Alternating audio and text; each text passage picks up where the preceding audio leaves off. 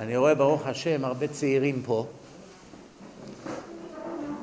אתם יודעים, אנחנו משדרים את ההרצאות, היום כבר בעידן האינטרנט והפייסבוק, משדרים את זה בשידור ישיר. רואים את זה בכל העולם, בהרבה מדינות. ישראלים במקומות נידחים אפילו, שאין שם דרשנים, הם יכולים לראות דרשות. בארץ יש הרבה דרשות בשידור ישיר. אז מצד אחד, זה שיש תקשורת ואפשר לשדר הרצאות, אז זה דבר חיובי. מפיצים הרבה תורה. אבל מצד שני, יש כזה דבר שנקרא ב- בלשון חז"ל, איליה וקוץ בה. איליה זה חלק ככה דשן, שמן, מהבטן של הבהמה. האם יש בזה קוץ? איך אומרים? זה כמו שקנית איזה מזנון מפואר, ככה מהגוני, עץ מלוטש, צבוע, הכל, והמוברים בהעברה עשו עליו שריטה. זה שווה, אני יודע מה, 50 אלף שקל המזנון הזה עם כל הקריסטלים שלו והאורות, שריטה קטנה, מה זה שריטה? הרס לך את כל החשק. תקח את זה חזרה, לא רוצה, מה קרה? שריטה, לא נורא, נעבור על זה עם טוש חום. הרס לא תקף. אפילו שאף אחד בעולם לא רואה את השריטה אחרי שתקנו, אבל הוא יודע שיש שם שריטה, הוא לא נהנה מזה יותר. איליה וקוץ בה, חזק וברוך. מה זה איליה וקוץ בה פה? אני אגיד לכם מה הבעיה בזה. יש אנשים סתם עצלים. מילא אחד עכשיו בזימבבואה, הוא רוצה לראות שיעור, אז הוא עולה על איזה דרשן בשידור ישיר בארץ, והוא נהנה מדברי תורה. נו, אדרבה, ברכה. מה הוא ילמד? מאידי אמין שם? פה יש לו לפחות דרשנים, נותנים לו בשידור ישיר. נמצא שבזכות האינטרנט הוא לומד תורה. מתי מתחילה הבעיה? שהוא גר בחולון והדרשן הוא בחולון. שתי דקות נסיעה, חמש דקות, עשר דקות, הוא גם מתעצל. אומרים לי אנשים בניו יורק, למה אתה לא בא אישית לדרשות? כבר הרבה זמן לא ראיתי אותך, אל תדאג, אני לא מפספס אף דרשה. הנה, אתמול דיברת על זה ושלשום על זה, באמת בקיא.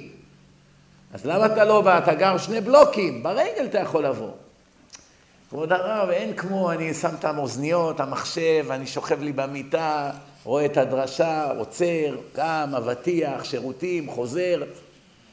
אני לפעמים לא מרוכז, אני מחזיר אחורה. לכאורה יש לו אחלה תירוץ, לא? אז אני רוצה לראות עכשיו איזה תשובה תיתנו לאדם כזה. הוא רואה את השיעור במלואו, הוא לא מפספס אף שיעור. האם זה אותו דבר כמו לבוא פיזית לשיעור או לא? מה אתם אומרים? למה לא? פה אתה יושב שעתיים, שומע דברי תורה. בבית אתה יושב, רואה את אותה דברי תורה, אותו דבר. שכר הליכה, היום מישהו הולך היום, אתה נכנס למכונית ונוסע, מה הליכה? מילא, שבת בסדר, יש דרשן, אז אתה הולך עד בית כנסת רחוק, בסדר, שבת כן. אבל היום, איזה שכר הליכה יש? אבל פה אין עמל על התורה, יש עמל מסביב, אבל על התורה עצמה זה אותו עמל. אתה יושב פה, שובר את הראש להבין את הדרשה, להתרכז, יש לו את אותו עמל. הוריד אותו. מה, לא שומעים? אה, שומעים? אז באמת, אני רוצה פעם אחת לתמיד שאנשים יבינו את ההבדל. הרבה אנשים חושבים שזה אותו דבר, אבל זה שמיים וארץ. את התשובה אני כבר נותן לכם. אין מה להשוות בין אדם שבא לשיעור לבין אדם שרואה אותו באינטרנט, או בשידור חי או למחרת. או אפילו רואה אותו בדיסק, אחרי כמה חודשים. זה לא אותו דבר. השאלה למה? מה זה לימוד תורה? רכישת ידע. דוגמה, עכשיו דרשן דיבר שעה הלכות. אמר עשר הלכות בשעה. ליבנו אותם. אז מי ששמע את זה בשידור ישיר, יודע עכשיו עשר הלכות, שלא ידע אתמול. וזה שראה בבית, באינטרנט, או מחר בדיסק, עכשיו למד עשר הלכות. זה מה שחשוב בעיני השם, לא? מה עוד חשוב? מה ההבדל בינך לבינו? אתה שנה ישבת בבית הכנסת כל לילה, שמעת דרשנים, הוא את אותה שנה ישב במקום מסוים איפה שהוא גר, וראה את אותם דרשנים בשידור ישיר. מה אתם אומרים? לכאורה אתה והוא יודעים אותו דבר, לא? מה שאתה למדת, הוא גם למד. האם יש הבדל בשכר בשמיים או לא? מה, ההבדל?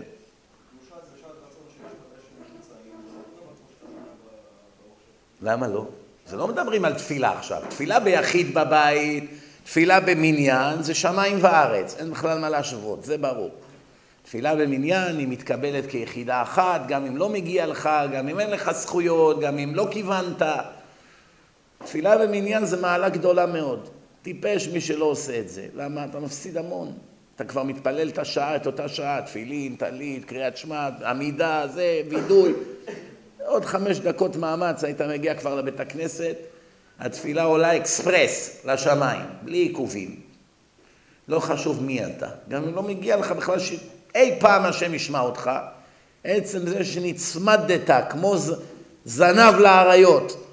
באים אלה בבית הכנסת, וגם אם הבית הכנסת, כל המניין לא ראוי. נגיד יש עשרים חבר'ה צעירים, זה עושה עבירות, זה ככה, זה, זה, כל עוד הם שומרים שבת, את היסוד, אז התפילה מתקבלת כיחידה אחת. אבל זה לא מדובר עכשיו בתפילה, תפילה זה עניין אחר. אני מדבר כרגע על לימוד תורה עכשיו. מי יכול לתת לי פה תשובה תשמעו, אני עומד להוריד לכם עכשיו פה איזה חומר למחשבה, ייתכן שאף פעם לא שמעתם על זה, ואולי גם לא הייתם שומעים את זה לעולם, אבל אחת לתמיד נבין את ההבדל. למשל, אתמול דיברנו, כמעט כל דרשה היה מאות אנשים, לא יודע כמה, 500, 600, 400, היה הרבה אנשים, מלא, בפנים, בחוץ. עכשיו, אדם שבא אתמול לדרשה, דוגמה, ישב שמה, או אדם שבא היום וישב כאן, שמע את הדרשה והלך. אם הוא שמע את הדרשה פה הלילה, הוא מקבל פי מאה אלף יותר שכר מאדם שראה את זה בבית, בשידור ישיר. פי מאה אלף יותר שכר. עכשיו אני רוצה שתגידו לי למה. אם אתה מרים את היד מהר זה לא סימן טוב. סימן שאתה ישר יודע. אני מעדיף לראות את אלה שמתלבטים. מה אתם אומרים? היצר הרע יש גם בבית, לשמוע תורה או לראות כדורגל.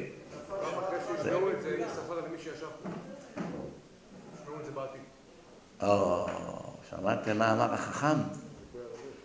יש כלל בעולם, זה כלל נפלא, מי שיודע לנצל אותו הוא מלך בעולם הבא. גם אם הוא לא חכם עובדיה, גם אם הוא לא אברך כולל, גם בקושי דתי, איך אומרים? דתילוני, בדיל ויעבור, בקושי, ככה הוא נתפס על המשאית ככה בחוץ. אבל הוא יכול להרוויח המון, למה? יש כלל שהשם עשה בעולם, מזלנו שיש את הכלל הזה. גדול המעשה יותר מן העושה. אני אתן לכם כמה דוגמאות. יש לך דוד עשיר, אתה תפרן לחלוטין, אין לך פרוטה בכיס, מובטל שנה, אין לך עבודה. אבל הדוד שלך עשיר כקורח. אתה רצית לעזור לאיזו ישיבה קדושה, אבל אין לך כסף.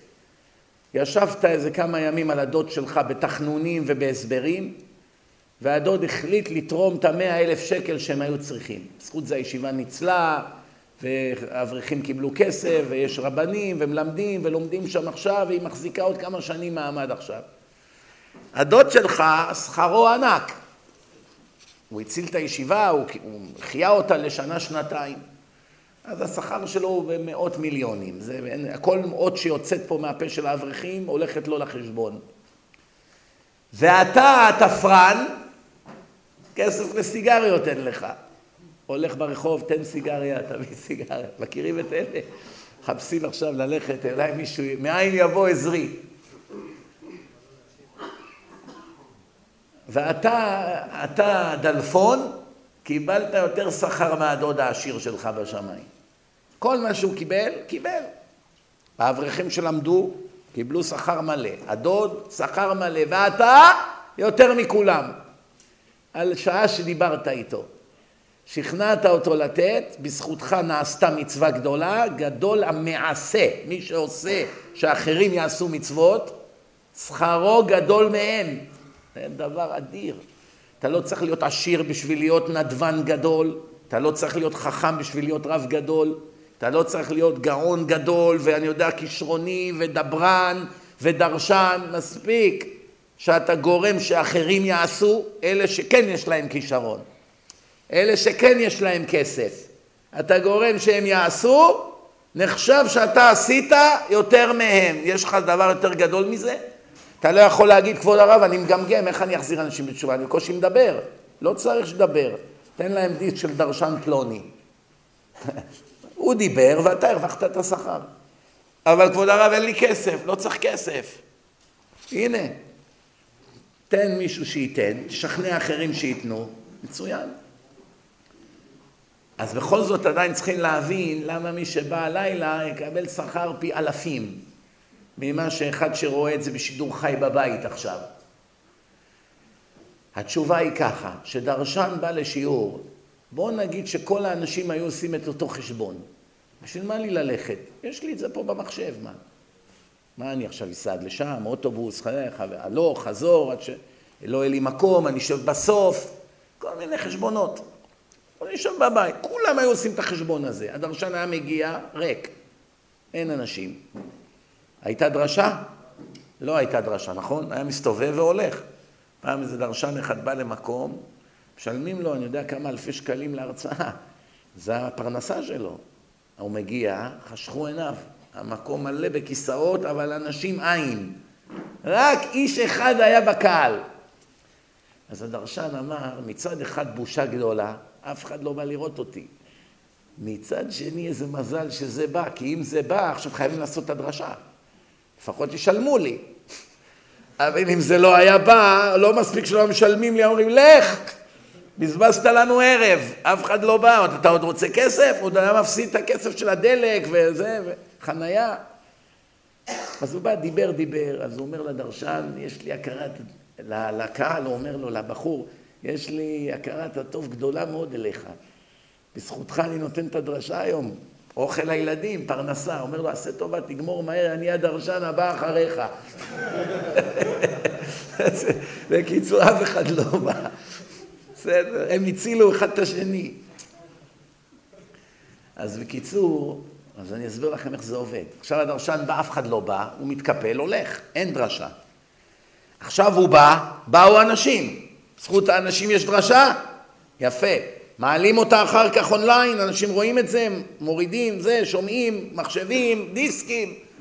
כל פעם שיראו את הדרשה הזאת מהיום ועד סוף העולם, כל בן אדם שיתחזק בעתיד מהדרשה הזאת, כל אדם שרכש ידע תורני מהדרשה הזאת, כל אחד שחזר בתשובה מהדרשה הזאת, כולל הבנים שייוולדו לו וילכו לתלמודי תורה וישבו וילמדו שבעים שנה תורה והנכדים שלהם והנינים וכולם עד סוף כל הדורות, הכל הולך לו לחשבון. כי הוא היה שותף בדרשה, כי בזכותו נהייתה דרשה. נכון ששכרו פחות מזה שארגן את כל הדרשה. טרח, תלה פליירים, הזמין את המרצה, שילם כספים, אני יודע, מימן דיסקים, לא יודע מה, כל אחד ומה שעשה. נכון, זה השם יודע לחשב. הוא יודע מי מגיע לו יותר בקהל, מי מגיע לו פחות, מי ארגן יותר, מי ארגן פחות, מי בא בזמן, מי בא מאוחר, הכל מחושב. זה השם יודע, זה, השם, זה יותר טוב ממחשב. אבל דבר אחד הרבה לא חושבים. עצם זה שהופעת והייתה בזכות זה שבאת דרשה, אתה וכל השותפים האחרים, נהייתם כולכם שותפים במצווה, בזיכוי הרבים, בלי לעשות כלום. הרי בסופו של דבר אותו, את אותה דרשה שמעת, או פה או בבית. מבחינת הידע והלימוד זה אותו דבר. אבל עצם שטרחת חמש, עשר דקות להגיע וישבת, נהיית שותף במצווה לעד ולעולמי עולמים. שמעתם פעם כזה, כזה פשט או לא? במיוחד אם הטלפון שלך מצלצל בדרשה, אז בכלל יש לך שכר. למה? מי שהטלפון שלו מצלצל בדרשה, מגיע לו שכר או מגיע לו סטירה?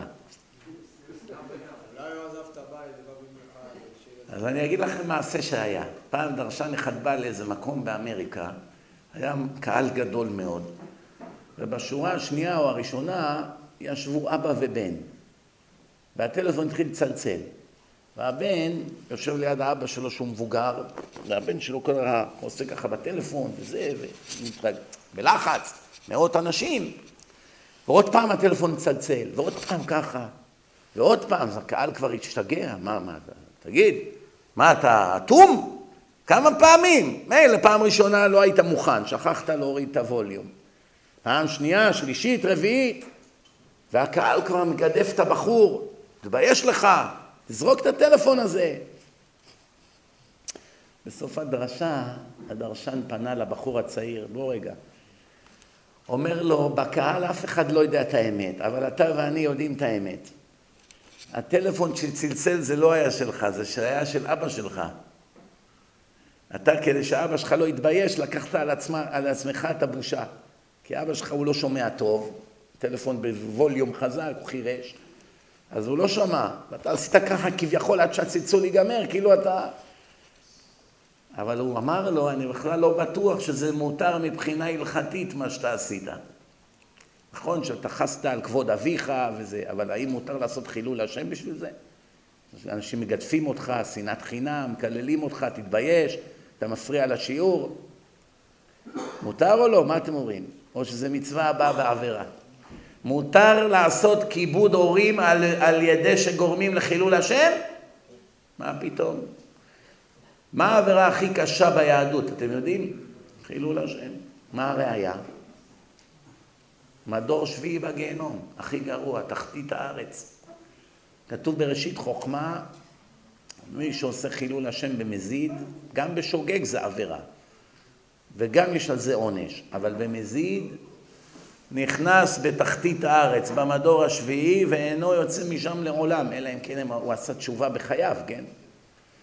איך אפשר לעשות תשובה על חילול השם? מי יודע? זיכוי הרבים זה תשובת המשקל כנגד החטאת הרבים. אם היית איזה די-ג'יי, מנגן מוזיקה של גויים ובאים בחורים ובחורות בערב שבת לדיסקוטק בתל אביב וחזרת בתשובה והפסקת ועכשיו אתה מזכה הרבים ומארגן שיעורי תורה ואני יודע כל מיני דברים כאלה ומשמח חתן וכלה בחתונות כשרות אז ממחטיא הרבים נהפכת למזכה הרבים, זה כן. יש עכשיו איזה כדורגלן אחד שהיה בביתר ירושלים, והבנתי שהוא הוא, הוא מאחורי החוק הזה שיפסיקו לשחק בשבת. נלחם על זה חזק. הוא מבין שהוא החטיא הרבה את הרבים בחייו בתור שחקן. הוא מבין שאם יש סיכוי שהשם ימחל לו על כל החילול השם והחטאת הרבים שהוא עשה במשך כך וכך שנים, אז על מנת שבאמת זה יימחק, הוא עושה מאמץ גדול שיעבירו את כל המשחקים לימי החול. ככה לא יהיה חילולי שבת המוניים כל, כל שבוע, כל שבת בכל מיני מקומות. אלפים מחללים שבת בגלל המשחק. שלא לדבר על הקללות ועל המכות ועל כל שאר הבעיות, זה כבר עוד עניין. הוא מנסה מאוד עם שרת החינוך, לא יודע, שרת התרבות, לא יודע, אחד פה שהיא אחראית, היא משתפת איתו יחסית פעולה. אבל הערב רב השמאלנים לא ישנים בלילה, חס וחלילה שבטעות יפסיקו לחלל שבת, איך הם ישנו? הם לא ישנו שנתיים אחרי זה, כן? אז אולי הוא יצליח בעזרת השם. אתם יודעים, לפעמים השלטון לא מוכן לשנות, אבל העם מאלץ אותו. הפגנות, בלאגן, כל מיני דברים. בסוף הם אומרים, שמע, אין ברירה. לפני שיהיה פה פרעות והפגנות. למשל, באירופה כולם רועדים מהערבים. למה? הערבים זה לא יהודים. מה ההבדל בין ערבים ליהודים? יהודים מסכנים בזמן השואה עמדו בתור לתאי הגזים, בסדר, ככה. הורידו את הבגדים, אמרו להם, תתלו את זה שם, עמדו ככה, תסתכלו, עמדו בשורה ונכנסו אחד אחרי השני למוות בזמן שראו עשן של הגופות יוצא. כמעט ולא היה שום התפרעויות. בקושי היה מרד גטו ורשה וזהו.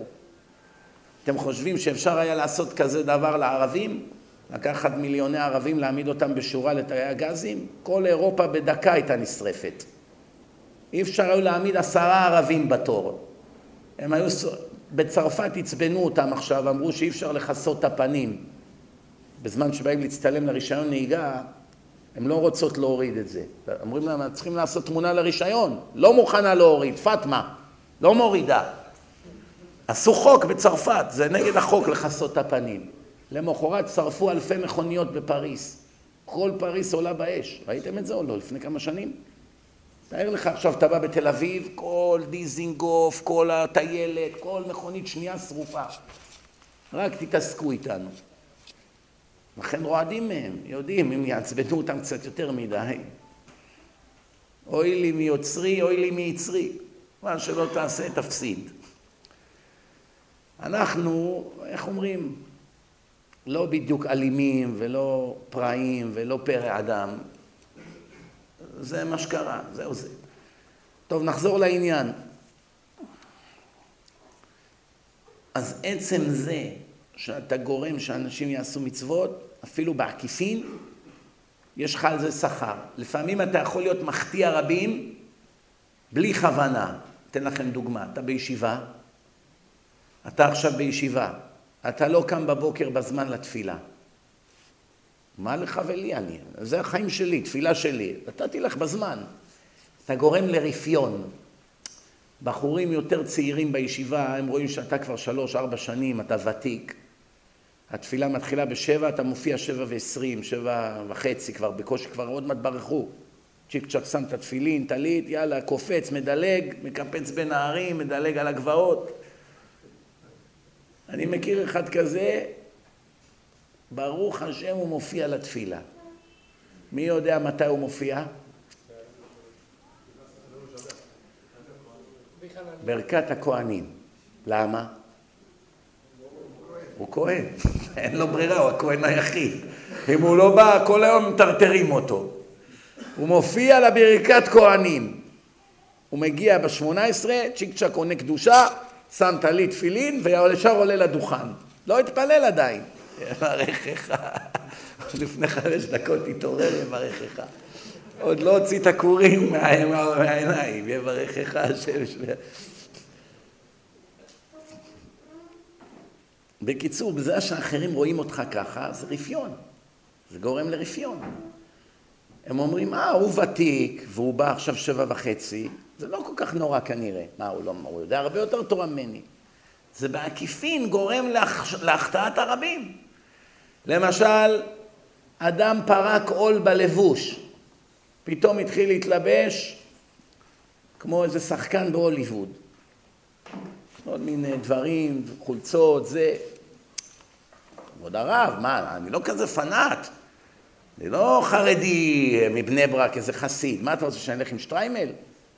אנחנו גדלנו במעברה, ברוך השם, שומרים שבת, מניחים תפילין, אוכלים כשר, אתה יודע מה הייתי? תמיד היצר הרע מביא לך תירוצים. אתם יודעים מי העורך דין הכי טוב מבריאת העולם ועד היום? עורך דין אדיר. הוא בוגר הפקולטה למשפטים בהרווארד. אין פקולטה למשפטים שהוא לא גמר שם תואר ראשון, שני, שלישי, חמישי. מי הוא? בברכת המזון אומרים, נער הייתי גם זקנתי, ולא ראיתי צדיק נעזב וזרעו מבקש לחם. מי מדבר פה? מישהו, מישהו אמר את המשפט הזה. מה זה נער הייתי? גם זקנתי, ולא ראיתי צדיק נעזב וזרעו מבקש לחם.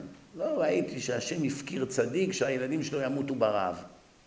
אז תשאלו, רגע, רגע, רגע, מחילה. בשואה מתו אנשים מרעב, מה? לא היו אוכלים קליפות של תפוחי אדמה וחלק לא היה להם מה לאכול ומתו מרעב.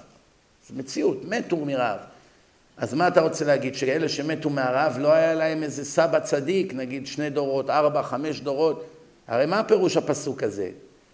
נער הייתי וגם זקנתי, אף פעם לא ראיתי שצדיק או זרעו נעזבים ואין להם לחם לאכול. אז איך קרה בשואה כזה דבר? מילא תגיד אפריקה כל הזמן מתים ברעב, ומאז ומתמיד, אבל זה לא יהודים. אז כבר עולם אחר, אנחנו מדברים עכשיו על יהודים. אז יש אומרים שמי שאומר את זה זה השטן, היצר הרע בעצמו.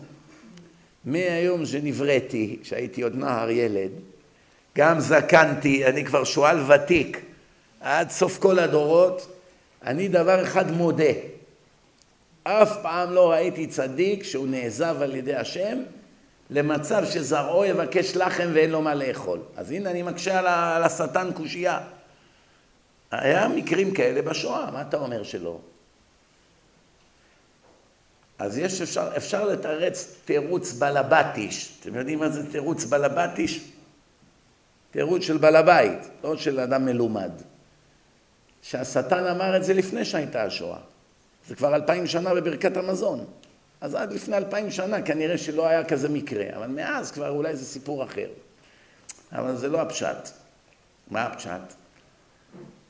שיש גזרה, גזרה בכל העולם של שמד, כמו שהיה בשואה או בחורבן בית שני, בית ראשון וכולי, גזרה של שמד, כל החוקים בטלים. אין יותר חוקים, אין כלום. ברגע שיש גזרה, נגזרה גזרה על עם ישראל, לא עלינו. ברגע שניתנה רשות למשחית, שוב אינו מבדיל בין צדיק לרשע. צדיקים הולכים יחד עם הרשעים, כולם. אתמול דיברתי בדרשה על אה, עיר שהסיתו אותם לעבוד עבודה זרה. עיר הנידחת זה נקרא. עונשם של כל אלה שעבדו עבודה זרה, עונש מוות. כמו עונש של מחללי שבת. כתוב בתורה מחללי שבת, מחלל שבת מות יומד, ונכרתה הנפש ההיא מישראל. המות יומד זה החלק הקל שבסיפור. היה צריך לחיות עד 80, הורגים אותו גיל 40, גיל 30, גיל 20, גיל 17. אבל החלק הקשה זה ונכרתה הנפש ההיא מישראל. אני קורא את הנשמה הזאת מעם ישראל לנצח. זה הרבה יותר גרוע מלמות. למות בסוף כולם מתים, פלוס, מינוס, על, עוד עשר, עוד עשרים שנה, זה, איך אומרים? אבל להיכרת לנצח, חס וחלילה, למות מחלל שבת, זה לא צחוק. אפילו בבית קברות של יהודים הוא לא נקבר. צריכים לעשות גדר בינו לבין השומרי שבת. אי אפשר לקבור אותו בחלקה עם שומרי שבת. דינו כגוי לכל דבר.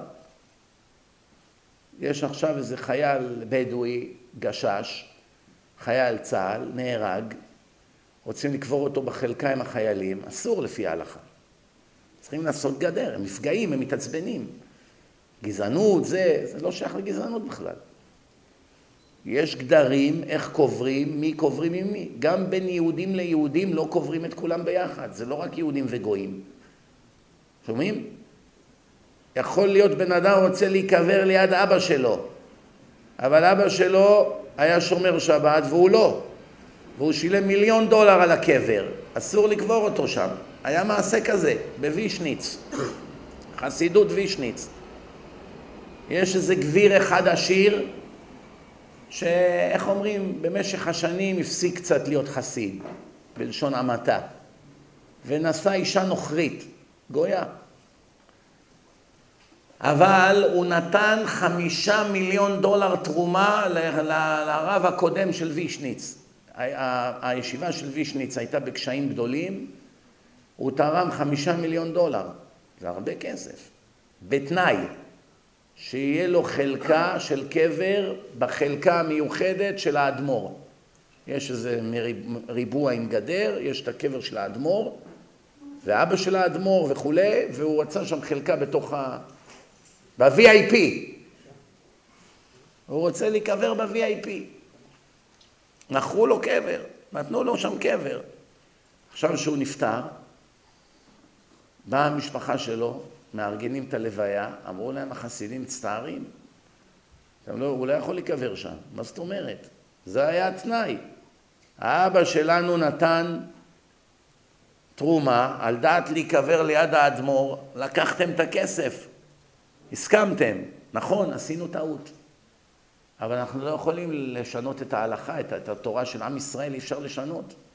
זה שעשינו דבר שהוא לא בסדר, ואולי היה קשיים, הישיבה עמדה להיסגר, היינו בלחץ, פחדנו שהתורה תפסיק. אבל היום, הלכה למעשה, אסור לקבור אותו. לא רק שאי אפשר לקבור אותו ליד הרבה, אי אפשר בכלל לקבור אותו בבית קברות הזה. יש חלקה של מחללי שבת, שם נקבור אותו. כן.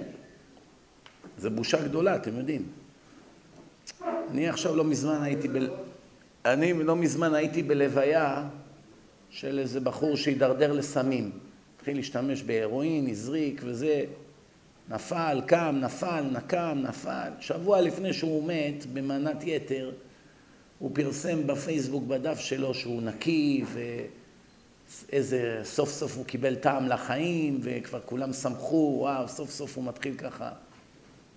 אחרי שבוע מצאו אותו עם מזרק בן 21.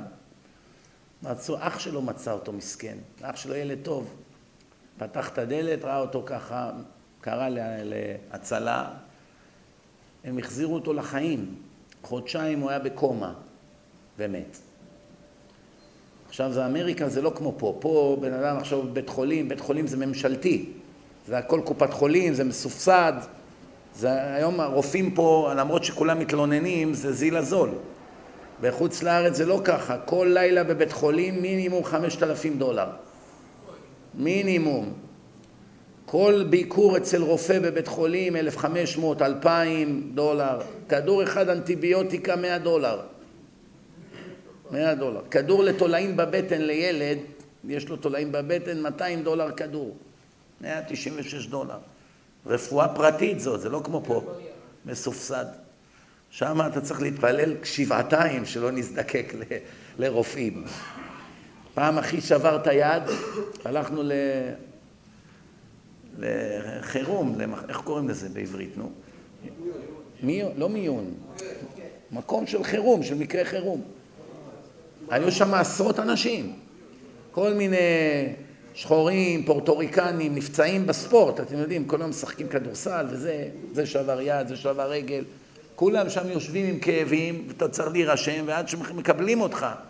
שלוש שעות יושבים, היד שלו כבר התנפחה כמו אבטיח, כל המרפק וזה, ולא קוראים לנו. אמרתי, תראה מה זה גזענות, אנחנו היינו הראשונים, זה בא אחרינו נכנס, ההוא. בסוף גמרו את כולם, ולא קראו לנו. אני אומר לפקידה, מה הולך פה? תגידי, שלוש שעות פה, מה השם שלכם? מזרחי. לא יודעת. למה לא קראו לכם? אתם בין הראשונים הייתם. טוב, מה עכשיו? אני מצטערת, הרופא בדיוק הולך. אמרתי, טוב, מה, מה הולך? אני שלוש שעות יושב פה והוא הולך? באבי אביב הוא ילך. רצתי אחריו לכיוון החנייה, היי, חביבי, אנחנו שלוש שעות פה, תראה את היד שלו. מה קרה? החליק, היה קרח. נשבר לו. נשבר לו המרפק, לא יודע מה. תן לראות. מסתכל, אומר, אל תדאג, תשים את היד ככה על כריות, היה לה התנפחות, שטף דם. זה יעזור לך על זרימת הדם, מחר תלך, יעשו לך גבס. זו הייתה הפגישה. כמה זמן לקח? עשר שניות. והוא רץ מהר לאוטו. כמה חשבון הוא שלח בדואר? איך קוראים לך? למחרת הוא לא שכח, שלח חשבון. כמה? נו, 1,400 דולר. לפני 20 שנה זה היה. היום הוא היה שולח 3,000. אם נותנים לך זריקת הרדמה, אלה שמרדימים, זה נקרא אנסטיג'יאלוג'יס, נותן לך anesthesia, זריקת הרדמה. כמה, כמה הוא מקבל על הזריקה, הרופא? מרדים אותך, דקה וחצי עבודה. כמה? חמשת אלפים דולר. שאלתי פעם רופא לפני עשרים שנה, בזמן שזה היה רק אלפיים, זה לא נראה לך מוגזם? זה רק ישראלי יכול לשאול כזו שאלה. האמריקאים מקבלים את הזריקה ושותקים. הוא לא ציפה לי, כזה רופא יהודי. אמרתי לו, תגיד, זה לא נראה לך מוגזם בשביל זריקה כזאת? אלפיים דולר? הוא אומר לי, אתה חושב שאתה משלם על הזריקה? אתה משלם על העשר שנים שהייתי בלימודים. עד היום אני משלם את ההלוואות סטודנט שלי. מה אתה חושב, זה ישראל? משלמים שם ארבעת אלפים שקל לסמסטר? זה מאה אלף דולר לשנה. מגורים, בית ספר לרפואה, מה אתה חושב? זה, זה עולה הון, הכל הון. מובן? נחזור לעניין.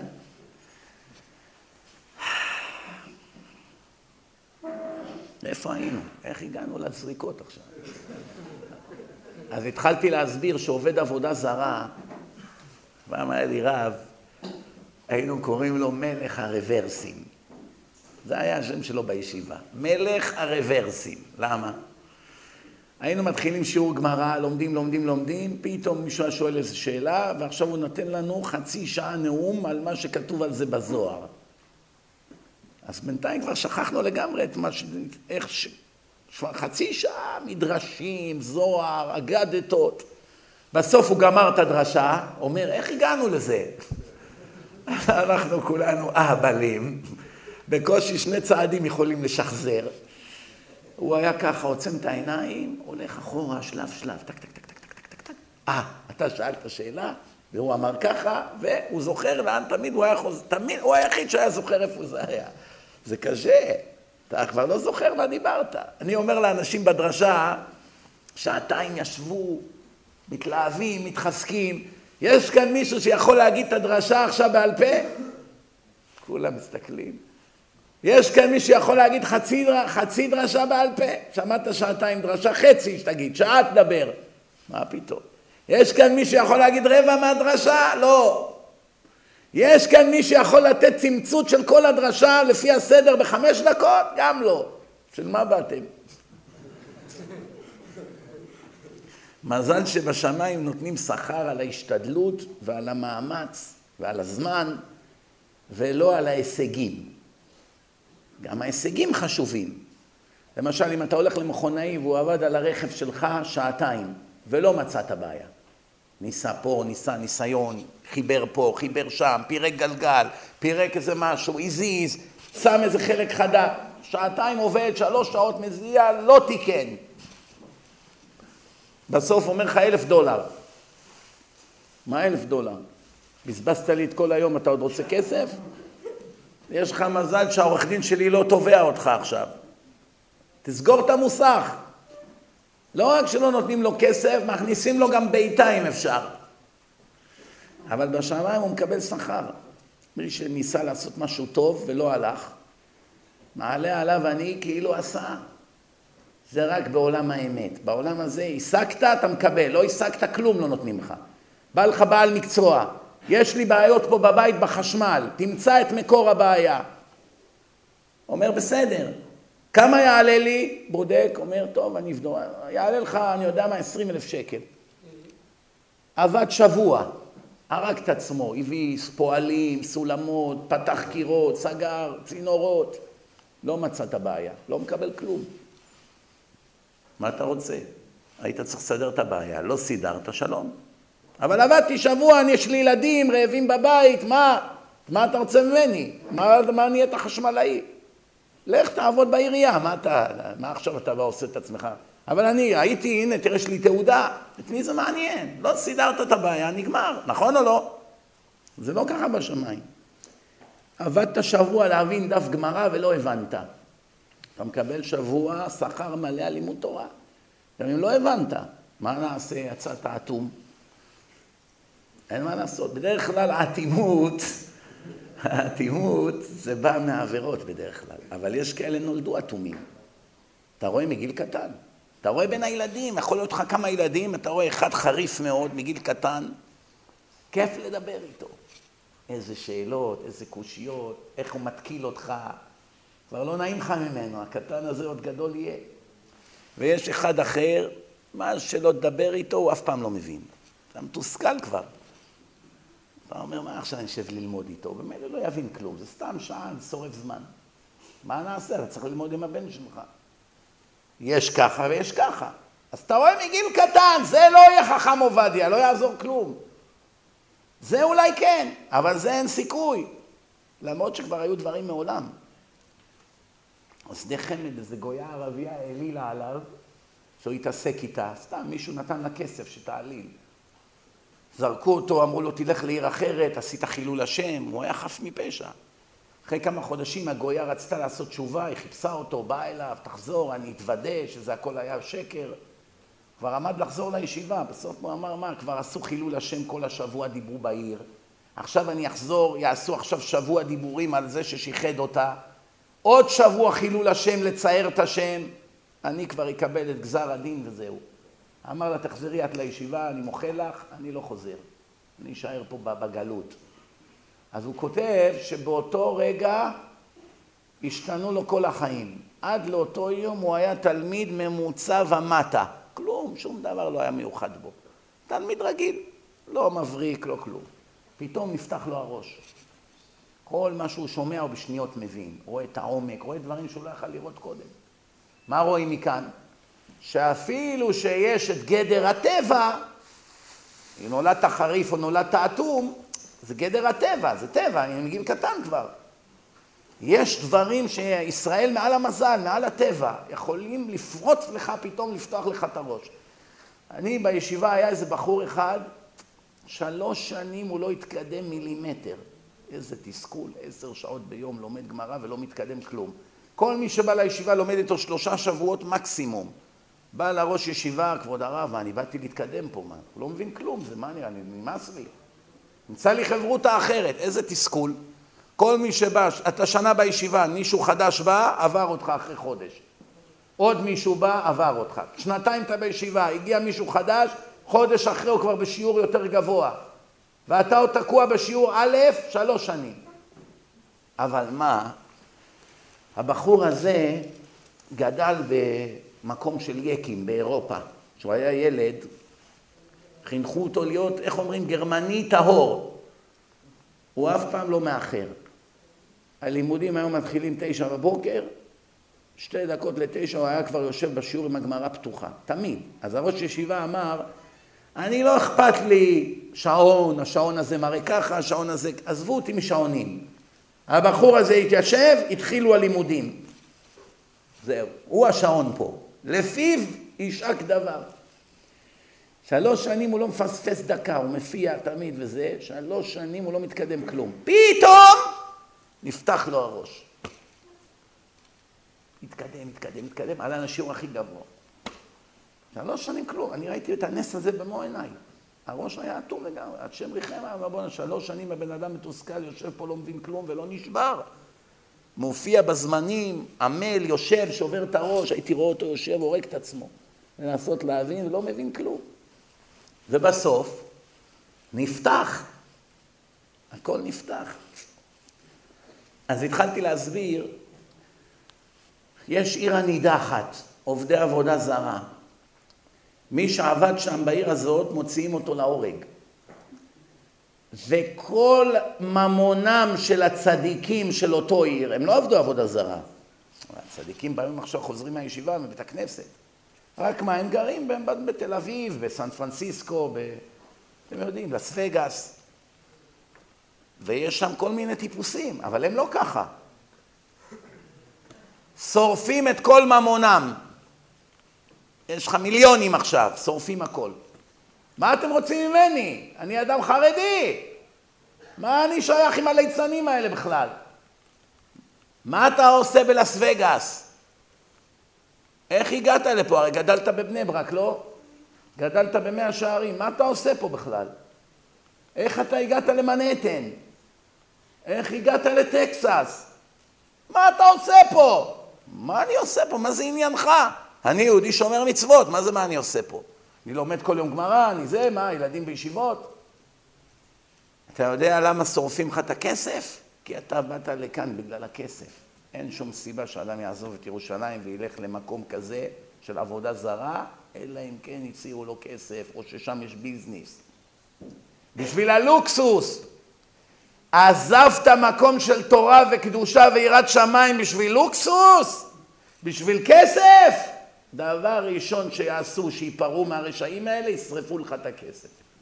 כל מידה כנגד מידה. אין ברכה בכזה כסף. כבר ראו, היו דברים מעולם.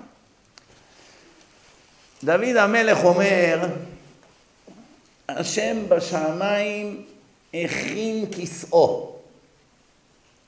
על איזה כיסא מדובר?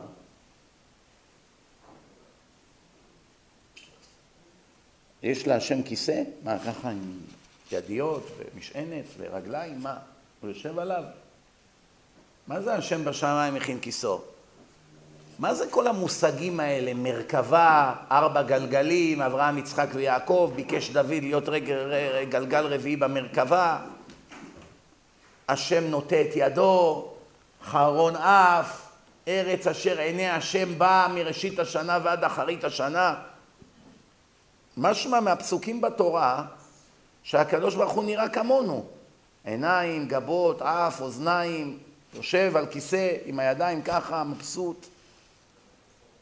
איזה צבע העיניים שלו?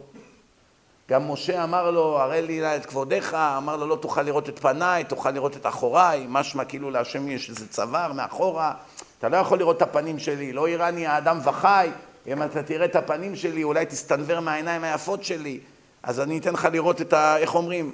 מאחורה, איפה שהקוקו. מה זה כל הביטויים האלה?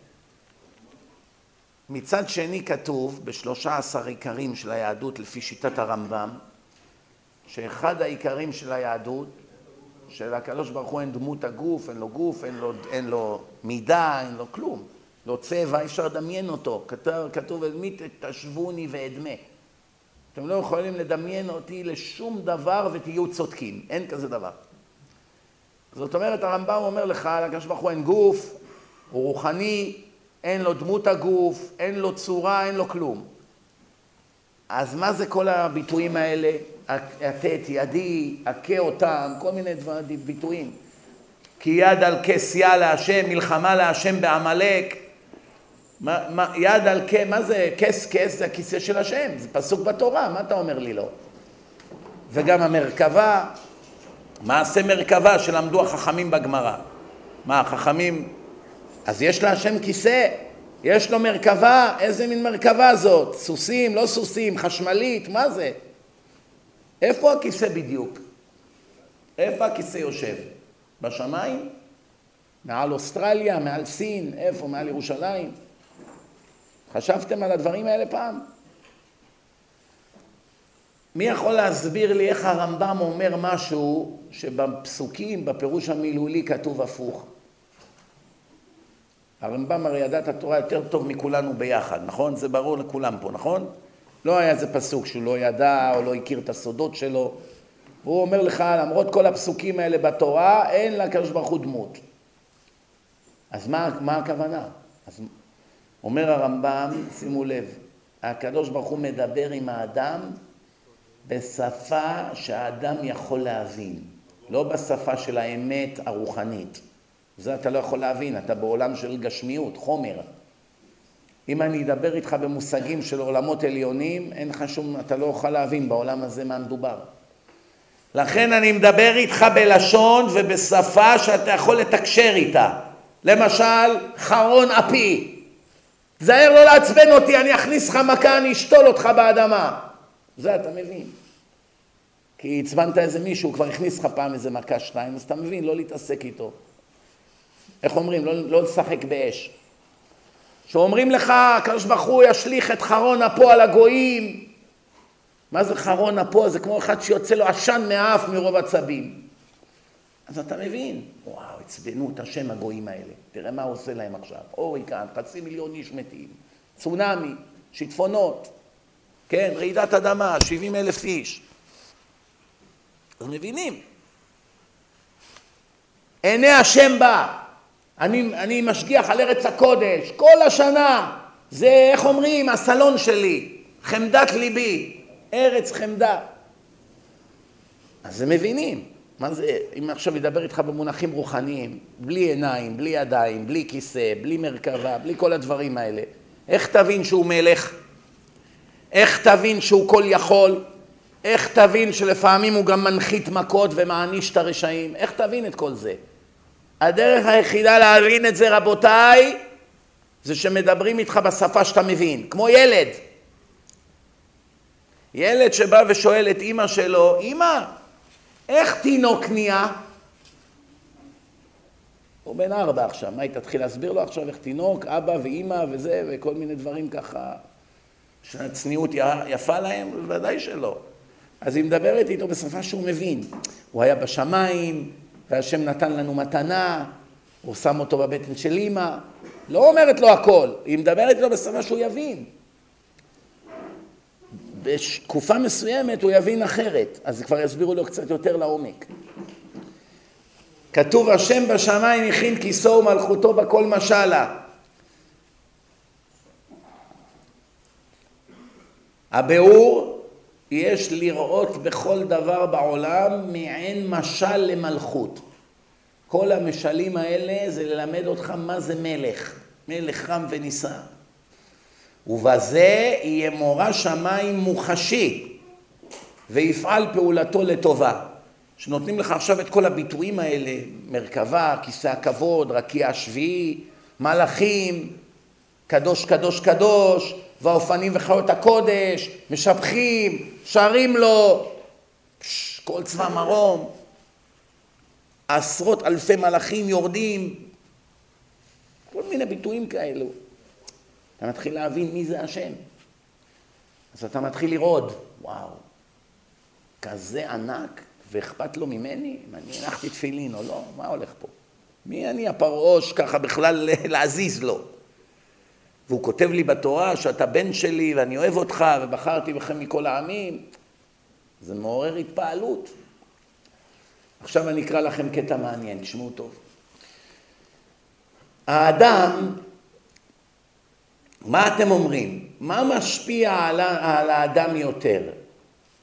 הסבר של שעה עם כל הפרטים, או תמונה של עשר שניות? שעה אני מסביר לך בפרטי פרטים איך הבית החדש יהיה בנוי. יהיו שני אריות בכניסה, ארבע מדרגות, דלת כזאת, הזווית, זה מנורה יורדת, זה מדרגות מתעגלות, זה ירידה למרתף, הגג בצורה כזאת, ומצד הזה רואים אחרת. אתה, יש לך אדם עם קליטה, אתה מבין את הפרטים, אבל יש לך מין תמונה מעורפלת. בסוף, כשאני רואה שאתה לא הבנת, אני אומר, נו, נו, שמע, פותח את המחשב, הנה, ככה זה הולך להיות. שנייה, הסתכלת, ראית הכל, עכשיו אני מבין. שעה בזבזתי, שנייה עבדה יותר משעה, כתוב תמונה אחת שווה אלף מילים, לפעמים מאה אלף מילים גם. אני אתן לכם דוגמה. הנה, אני עכשיו באתי פה לבית הכנסת הזה באור יהודה, פעם ראשונה בחיי. אם לפני שבאתי הייתי שואל פה את הגבאי שיתאר לי כל פרט פה בבית הכנסת. כל פרט. כמה מילים היה בחיבור שלו? מה אתם אומרים? אלף? מעל מיליון. רק לתאר את המזגן הזה היה לוקח לו אולי אלף מילים. כל חור, כל זווית, המדבקה, השלטר, החוט הזה, עקום ככה, ימינה, שמאלה, יורד מלמטה, מאחורה, נכנס, גודל, זה, מה, אין לזה סוף, כל פרט, מנורה, הנה החוט הזה, זה ככה, היא קצת עקומה, זה. הוא לא היה גומר, שנתיים היה דוקטורט. שעתה, שנתיים מדפיס, מה אתה עושה? מתאר לרב איך נראה בית הכנסת, אולי הוא יסכים לבוא. שנתיים כבר הרגת אותנו. ואם עכשיו הוא היה שולח לי אימייל אחד עם תמונה של כל בית הכנסת, שהיה לוקח בדיוק שנייה או חמש שניות, איזה משני הפעולות היו עובדות יותר טוב? חמש שניות לעומת שנתיים של עבודת פרך. נכון או לא? איפה זה כתוב בתורה? מי יודע? איפה זה כתוב? תשמעו טוב.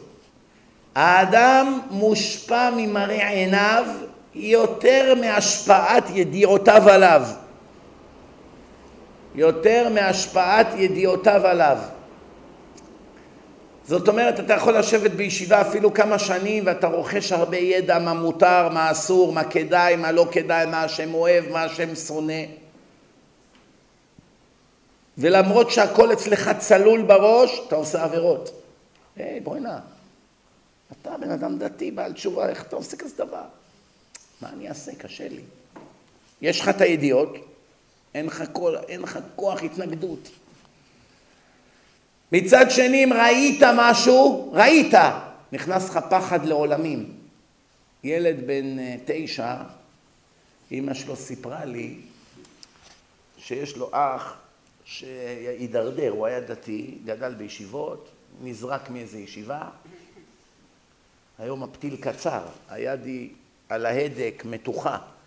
טעות הכי קטנה, זורקים אותך מהישיבה, או דרדרו אותך לשאול תחתית. והילד הזה כמובן, אם זורקים אותו מישיבה אחת, אז לישיבה טובה הוא כבר לעולם לא יתקבל, והוא יורד מהפח אל הפחד, מדחי אל דחי, עד שנהיה פושע. מדרדר אל הפשע, הוא ברחובות, סמים, אחר כך זה בחורות, אינטרנט, איך אומרים? ועכשיו כל חודש, חודשיים, המשטרה עוצרת אותו, בית סוהר. צריך לשחרר אותו בערבות, חודש הוא במאסר, חודשיים, שלושה חודשים, זה מאסר של אמריקה, זה לא כמו פה, אחים כולם, אחי, תביא את הששבש, בוא, תביא קפה. דיברתי פה בבית סוהר. נכון, התנאים קשים, הם חושבים שזה סוף העולם, מעשיהו. זה פיקניק לעומת בית סוהר של אמריקה. רק אתה רואה, אתה רואה שם את הגורילות, הגורילות שם, ואת הנאצים. יש שלוש כנופיות בבתי סוהר באמריקה. יש את השחורים, אלה עם הקעקועים והשרירים, כל היום מפמפמים משקולות. אתה רק מסתכל על אחד מהם ולא מצאת חן בעיניו, אתה גמור. מה יעשו לך? יש את הנאצים, שהם שונאי השחורים ושונאי יהודים ושונאי מקסיקנים, בעצם הם שונאים את כולם. והם גם הלבנים, אלה עם, עם, עם הקרחות, והם גם כן מלאים קעקועים, צלבי קרס, הם ביחד, ויש את המקסיקנים. עכשיו תופסים ישראלי על סחר בסמים, מכניסים אותו באיזה מאסר בקליפורניה עם כל אלה. יש לו שלוש כנופיות, ממי הוא, איפה הוא ייכנס? הוא לבד שם. השחורים רוצים לרצוח אותו, הנאצים, אין על מה לדבר בכלל, רק עם המקסיקנים. היחידים שמסוגלים לסבול יהודי זה המקסיקנים. למה? יש להם תרבות דומה לה של הישראלים. תרבות דומה, אני מדבר על החילונים, כן? אז יש להם כביכול הרבה משותף. אז איך אומרים, הוא מסתפח אליהם, אוכל איתם טורטיאס וזה. זה המציאות. אבל אם, אם תראו יום אחד מה זה כלב אמריקה של המסוכנים, מאה מיליון דולר ליום לא הייתם מסכימים לשבת שם, יום אחד. אני כבר לא מדבר על הכאב הפיזי, מבחינה מנטלית איזה מקום נורא זה. נורא ואיום, והשוטרים כאלה אכזריים. אתה מדבר איתו, אתה מתחנן אליו, תעשה טובה, אני צריך שירותים. לא מתייחס אליך בכלל. סיפורים שסיפרו לי אנשים שהיו עצורים. אומר לי, אני עושה למכנסיים, מחילה מכבודכם, הוא רואה ולא אכפת לו בכלל. לא מסתכל עליי, מדבר כאילו אני לא קיים בכלל. לא עונה לך, הולך כאילו אתה אוויר. פה מחבל ערבי רצח עשרים אנשים, הסרואר עוד מטפל בו, מדבר איתו. מה שלומך אחמד? כיף אל חלק. בסמילה אל-רחמן אל-רחים. דבר איתו. אפילו ששמע לפני רבע שעה שהוא צועק יטבח אל יהוד. דבר איתו. תביא, היי איציק, תביא לי מגבת. רק רגע אחמד, אני עסוק. עכשיו, כן אחמד, בריצה. תואר ראשון, תואר שני, לבנה, חומוס, זעתר. ראיתם את הפרסומת? צילמו אותם בתוך הכלא, פותחים שולחן. אחלה, כנפות, זה, בתוך הבית סוהר. באמריקה יהיה לך את הדברים האלה? מאה פעם ישחטו אותך עד שתאכל סוכריה שם. אין רחמים שם. אין רחמים. זה, זה, אתה רואה אנשים בלי נשמה שם, נורא ואיום. סיפר לי איזה רב אחד שהוא בבית סוהר, הוא רוצה להביא אותי לשם. זה בית סוהר הכי מסוכן באמריקה. ויש שם כמה יהודים. אומר לי, יהיה לך קבוצה, תתפלא, יהיה לך קבוצה. אומר, יש שם יהודי אחד קניבל, היה רוצח אנשים ואוכל אותם. אמרתי לו, מה, אתה רוצה שאני אבוא לדבר למפלצת כזאת? אומר לי, אני היחיד שמותר לי לדבר איתו. הוא במחלקה סגורה. אמרתי לו, ומה? אומר לי, תתפלא, הוא כבר מתחיל לחזור בתשובה. התחלתי לדבר איתו ולהוציא ממנו דברים. אנשים מפלצות. אתה לא מאמין. איך בן אדם מדרדר לכאלה רמות? אז תשמעו מה כתוב כאן. האדם מושפע יותר ממראה עיניו, יותר מידיעותיו. כתוב בספר העיקרים, מאמר ד' פרק ט"ו, איפה לומדים את זה בתורה? משה רבנו שמע מפי עליון על עשיית העגל. משה היה בשמיים, הגוף שלו היה על הר סיני, אבל הנשמה הייתה בשמיים, כמו המדרש בליל שבועות. המלאכים נלחמו בו, משה, הנשמה שלו הייתה בשמיים, אין שאלה פה בכלל. כשהוא עוד היה בשמיים, הוא עומד עכשיו להיכנס חזרה בגוף ולרדת, הגוף שלו כמו במוות קליני, 40 יום. לא אכל, לא שתה, כלום. הגוף שוכב ככה, כמו שאדם בקומה לא עלינו, פתאום מתעורר אחרי 40 יום. השם אמר לו, רד כי שיחת עמך. אלה הערב רב שהוצאת ממצרים על דעת עצמך, עשו עגל זהב, מורדים בי. ומשה לא שבר את הלוחות, הוא עכשיו כבר היה בתוך הגוף על ההר, מחזיק את הלוחות, שהשם סיפר לו איזה מעשה נורא קורה למטה, רוקדים מסביב לעגל, הוא לא שבר את הלוחות למעלה. מתי הוא שבר את הלוחות? שהוא ראה בפעם הראשונה, בשנייה הראשונה שהוא ראה שהם רוקדים סביב העגל, תפס את הלוחות, ריסק אותם. למה לא ריסקת למעלה? מה, אתה לא סומך עליי? מה, אתה לא סומך עליי? לא, מה, אתה לא, אני אשם, לא, אם אני אומר לך ככה עשו, מיד היית צריך לשבור את הלוחות, לא? חרה לי מאוד, אבל הכאב האמיתי, מתי התחיל? כשראיתי. גם אנחנו, כמה פעמים בחיים שלך שמעת על הורים שכולים, על חיילים שנפטרו, על יום הזיכרון, על אזכרות, על טקסים צבאיים. יש בך עצבות שאתה שומע על זה, אבל אתה ממשיך לתפקד. אתה הולך לעבודה, אתה נוהג, יש כאלה אחרי דקה שומעים מוזיקה, או רואים כדורגל. באמת, אתה כמה שאתה שומע על זה, אתה, איך אומרים, מתעצב, אבל ממשיך בחיים. אבל פתאום אתה רואה עכשיו איזה הורה שכול שבוכה, כולו נחנק מבכי ומספר על הבן שלו ומראה איזה תמונה וזה, אתה גמור, אתה כבר לא יכול לתפקד כל היום. מה קרה? מה? הרי שמעת את הסיפורים האלה בלי סוף. תפקדת. ראית עכשיו כזה דבר, אתה גמור. אין כמו מראה עיניים, לטוב ולרע. גם לטוב, גם לרע. הרבה פעמים אנשים אומרים לי, נתתי להוא, הוא חזר בתשובה, נתתי להוא דיס, נתתי זה, זה, אתה שומע, שומע, ברוך השם, ברוך השם. לפעמים אתה פתאום רואה את זה, בא לך בן אדם, הייתי ככה, תראה אותי, תראה מה נהייתי, אה, זה כמו אלף סיפורים. מוחשי, בעיניים. כשראה משה במוחש את העגל והמחולות, אז חרה פה. הוא לא יכול כבר היה לשאת את זה, והוא זרק את הלוחות וכולי. דברי רבי נחמן בר יצחק, היה נושא מסעות לכבוד השבת.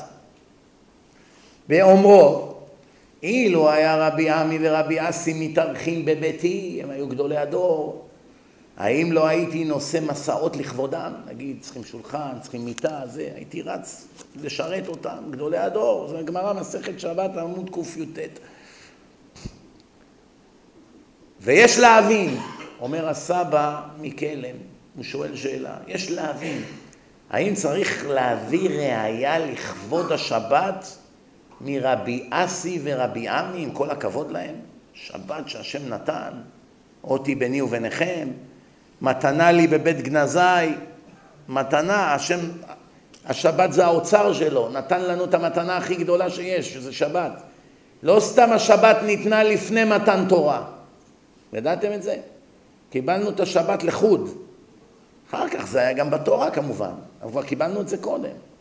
להראות לך ששבת יש לה חשיבות בפני עצמה, עם או בלי התורה. גם אם לא הייתה תורה, שבת זה אותי ביני וביניכם. מחלל שבת הוא מאה אחוז גוי, לא סתם קבעתי כזה דין. למה?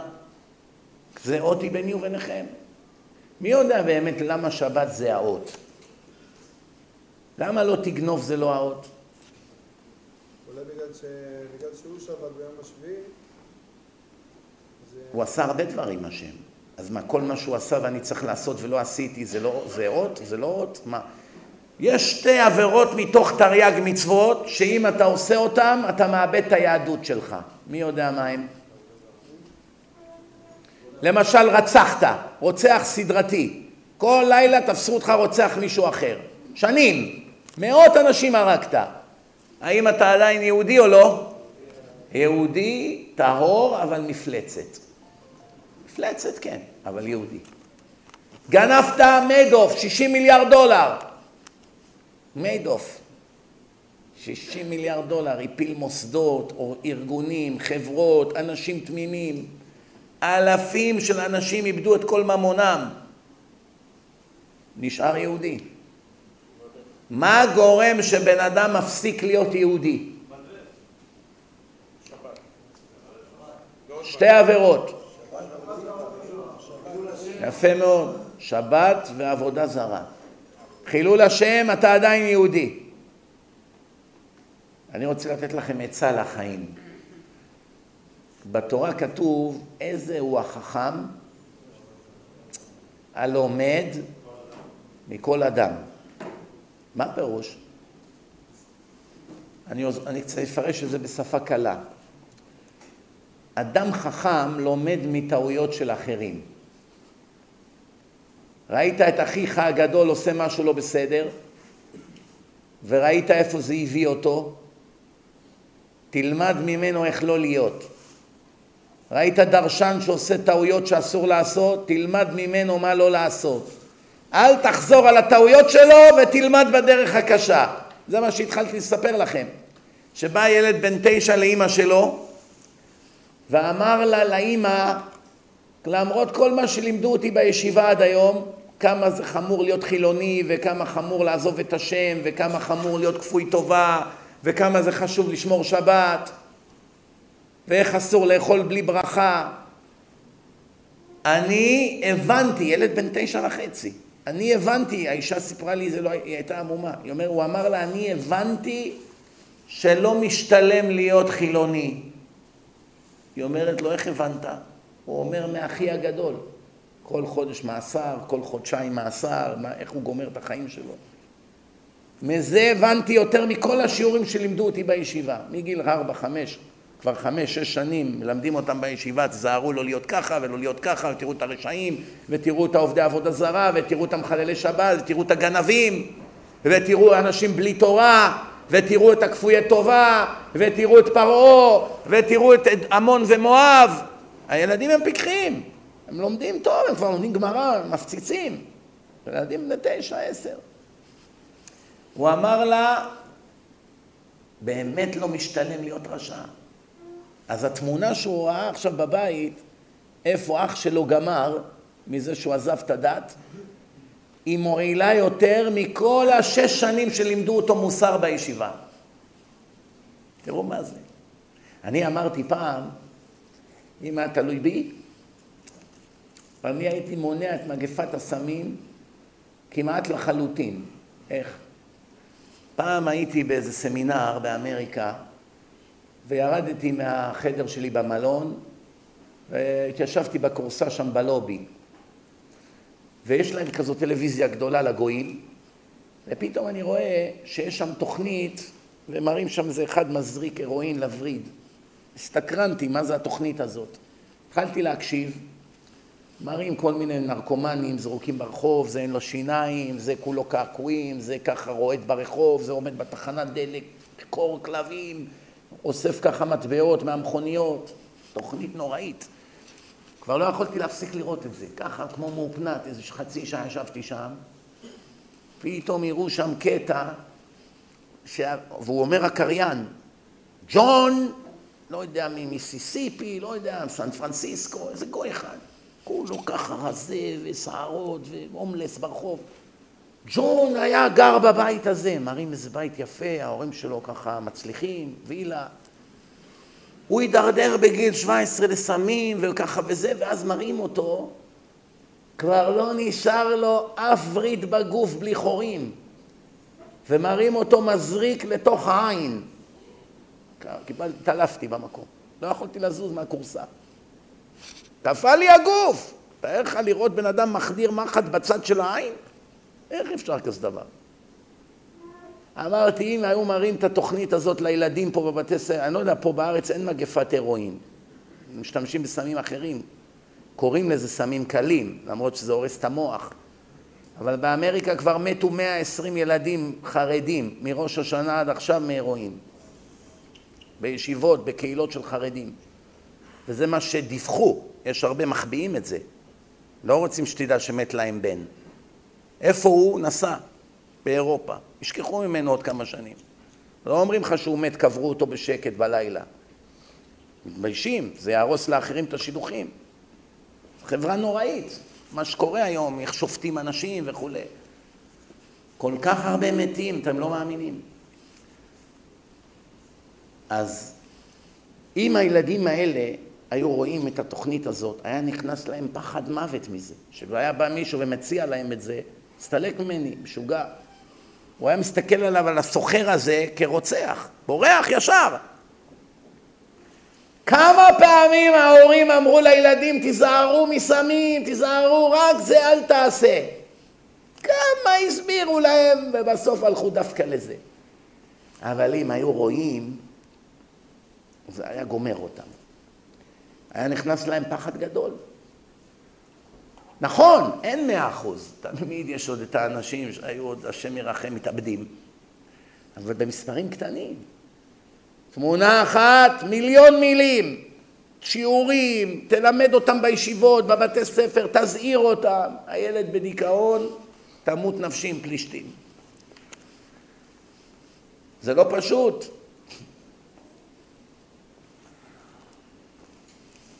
עד כאן יש שאלות? ברוך אתה אדוני מלך העולם שהכל נהיה בדברו.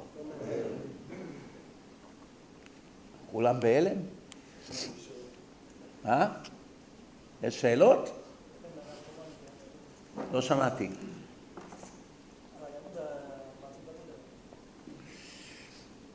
תדע לך, כל מה שקורה בארצות הברית זה רק עניין של זמן עד שזה מגיע לפה. לא רק לפה, לכל העולם. זה השורש של הסיטרא אחרא.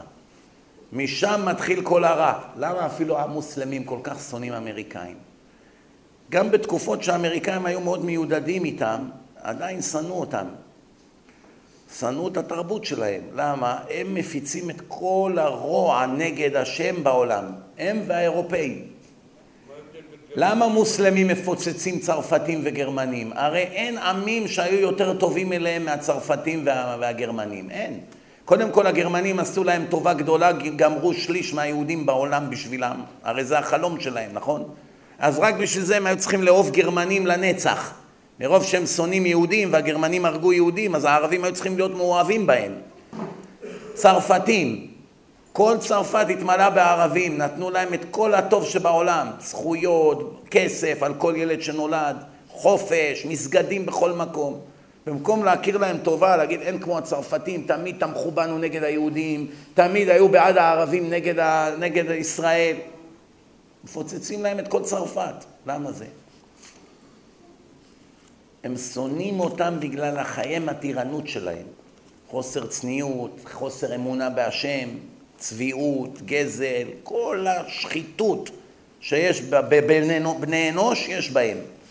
אתה יודע, מי שמכם פעם היה בחוץ לארץ, אז יודע על מה אני מדבר. למשל, כשאתה נכנס למעלית באיזה מקום באמריקה, לפעמים אתה נתקל בגוי נוצרי, לפעמים אתה נתקל בגוי מוסלמי. בדרך כלל ערבים. למשל, אני הייתי בהרבה ארצות, באירופה תמיד יש מלא ערבים, כל מעלית, כל שדה תעופה מפוצץ בערבים. אתה לא בטוח שאתה בכלל באירופה. אז אתה נכנס למעלית, עשרה אנשים עומדים שם, שבעה מתוכם ערבים. כיסוי ראש, ככה, זקנים, כל מיני כאלה. רואים אותך עם הכיפה וכולי. מה ההבדל שאתה נכנס למעלית עם גוי נוצרי אנטישמי? שונא אותך שנאת מוות הרי, זה, זה נכד של היטלר, מי זה? הוא, כל החיים שלו לימדו אותו שהיהודים הרגו את יושקה והוא שונא יהודים. לא תראה עליו. צביעות מושלמת. How you doing? מחייך לך ככה. עוד מעט ינשק אותך. מה קורה כשאתה נכנס למעלית עם ערבי ששונא יהודים? הוא הורג אותך בעיניים שלו. אתה מתעלף מפחד.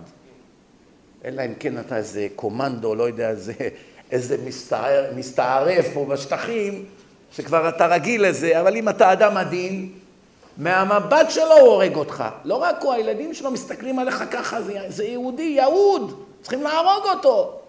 בפנים הוא מסתכל עליך ככה, זה לא כמו פה, הם צריכים עבודה, אז אתה באים לאתרי בנייה וזה, מחייכים לך, כיף לך עלה כאחי. יא אחי, רק אתה הולך, עושים לך חורים בכל הצינורות, מכניסים לך אבנים בצינורות. מה אתה חושב? לכל דבר יש מחיר. אין אצלם את הצביעות הזאת. הם מראים לך את השנאה בפנים. אבל האירופאים, How are you? Are you Jewish? Wow, so nice. לך תשמע מה הוא מדבר בבית שלו על היהודים. מובן? זה ההבדל. מראים את עצמם כאילו נחמד. מה יותר גרוע דרך אגב? שאתה יודע מי האויב שלך או שהאויב שלך מחייך ומחבק אותך? מתי אתה בסכנה יותר גדולה?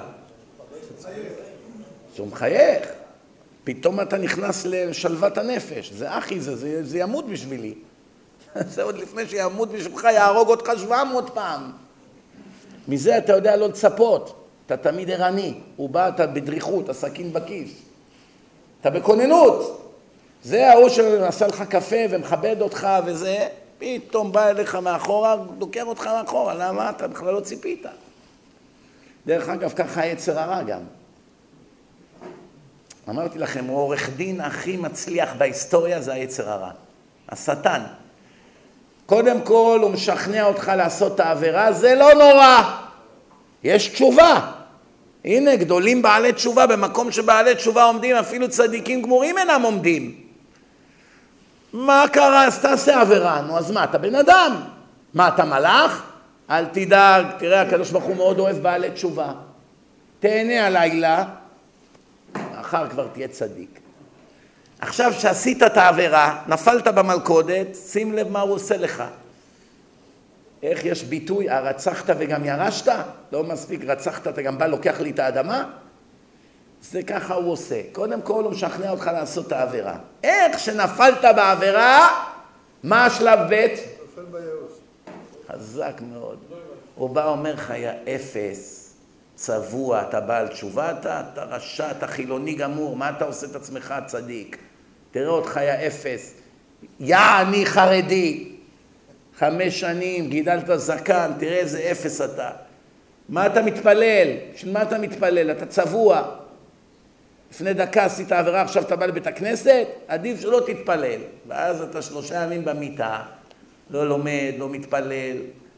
ואתם יודעים, מדחי אל דחי. אתה מדרדר ומדרדר עד שאתה פורק לגמרי עול.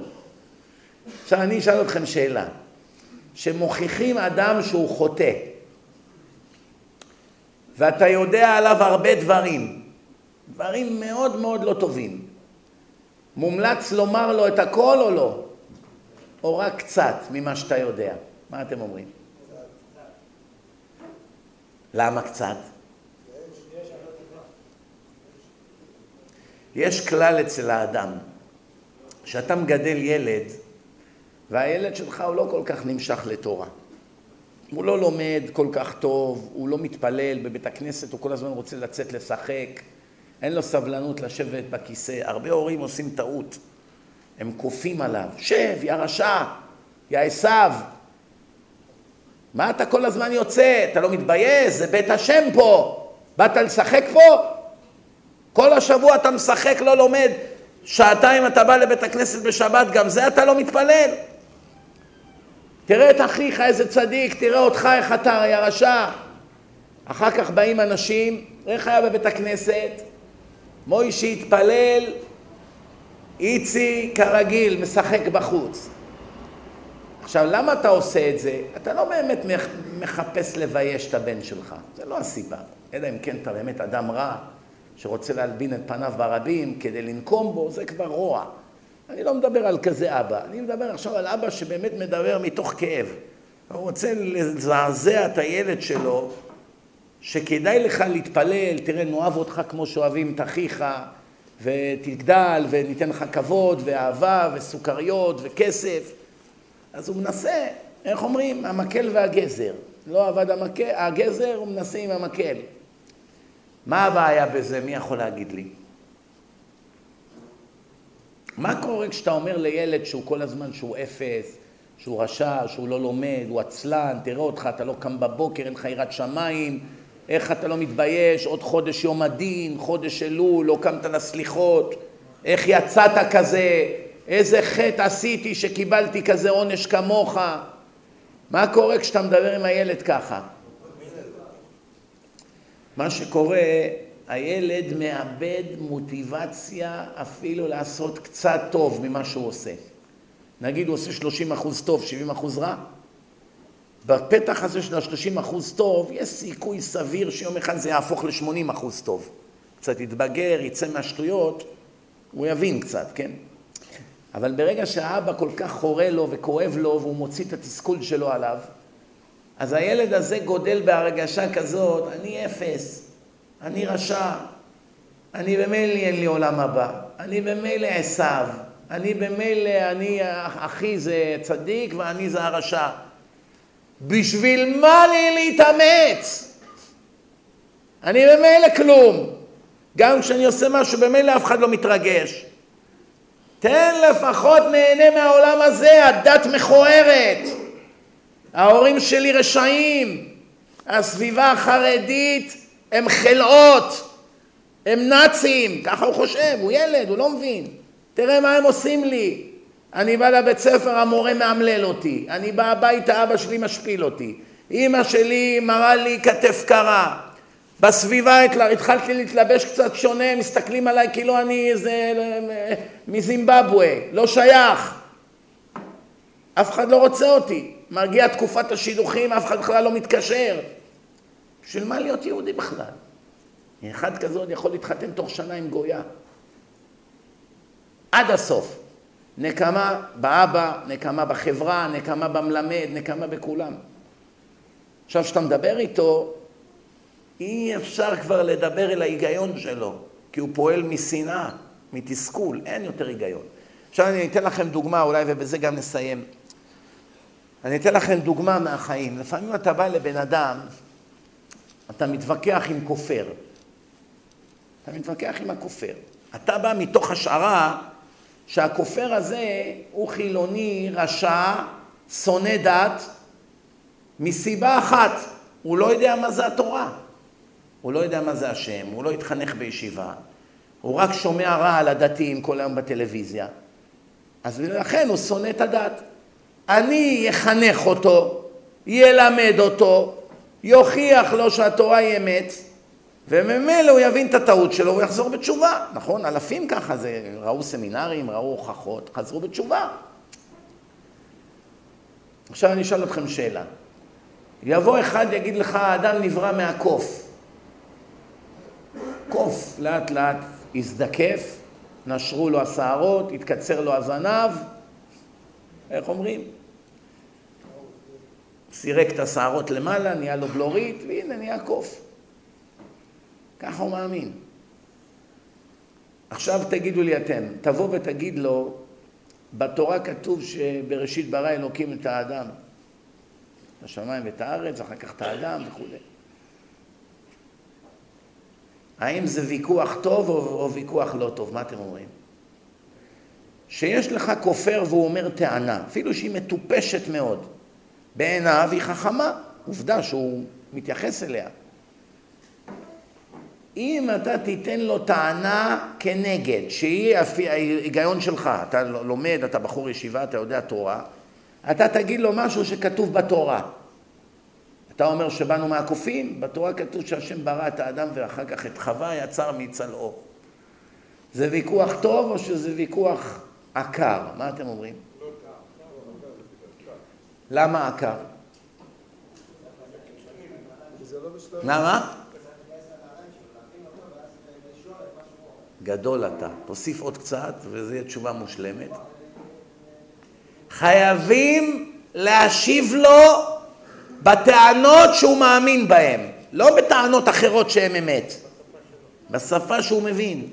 אה, כן? באנו מהקוף? אל תגיד לו עכשיו כתוב בתורה שלי שהשם ברא את האדם. מה אכפת לי מהתורה שלך? אני מלכתחילה עושה ממנה צחוק. יש כאלה, באים לחילונים כופרים, מדברים עוד עליהם על מדרשי חז"ל. משה רבנו היה חמש מטר, פרעה היה חצי מטר, אמר, יא אהבל. אתה מחמיר את המצב שבעתיים, זה לא כלי קיבול להבין עכשיו סודות, זה משה. מה אתה נותן לו דברים של רבי שמעון בר יוחאי עכשיו? זה צריך עכשיו להתווכח איתו למה, תוכיח לו שלא באנו מהקופים. תוכיח לו שתיאוריית האבולוציה של דרווין זה הכל בא במייסס, מלא שטויות. שהתלמידים שלו סתרו את כולה, שהם בעצמם מבולבלים. שאף פעם לא נמצאו החוליות המקשרות. ובסוף תיתן לו את הנוקאוט, תגיד לו, תגיד, נגיד שהאדם בא מהקוף, ומי ברא את הקוף? אתה יודע מה זה מוח של קוף? מיליון מחשבים לא ישבו למוח של קוף. עשרה טריליון חיבורים בגודל של תפוח, 80 אחוז מים. מיליון מחשבים! איך אתה מתפעל עכשיו, יצאו טלפונים חדשים, כמו טיל, טק, טק, מיליון דברים זה עושה. קופסה קטנה כזאת.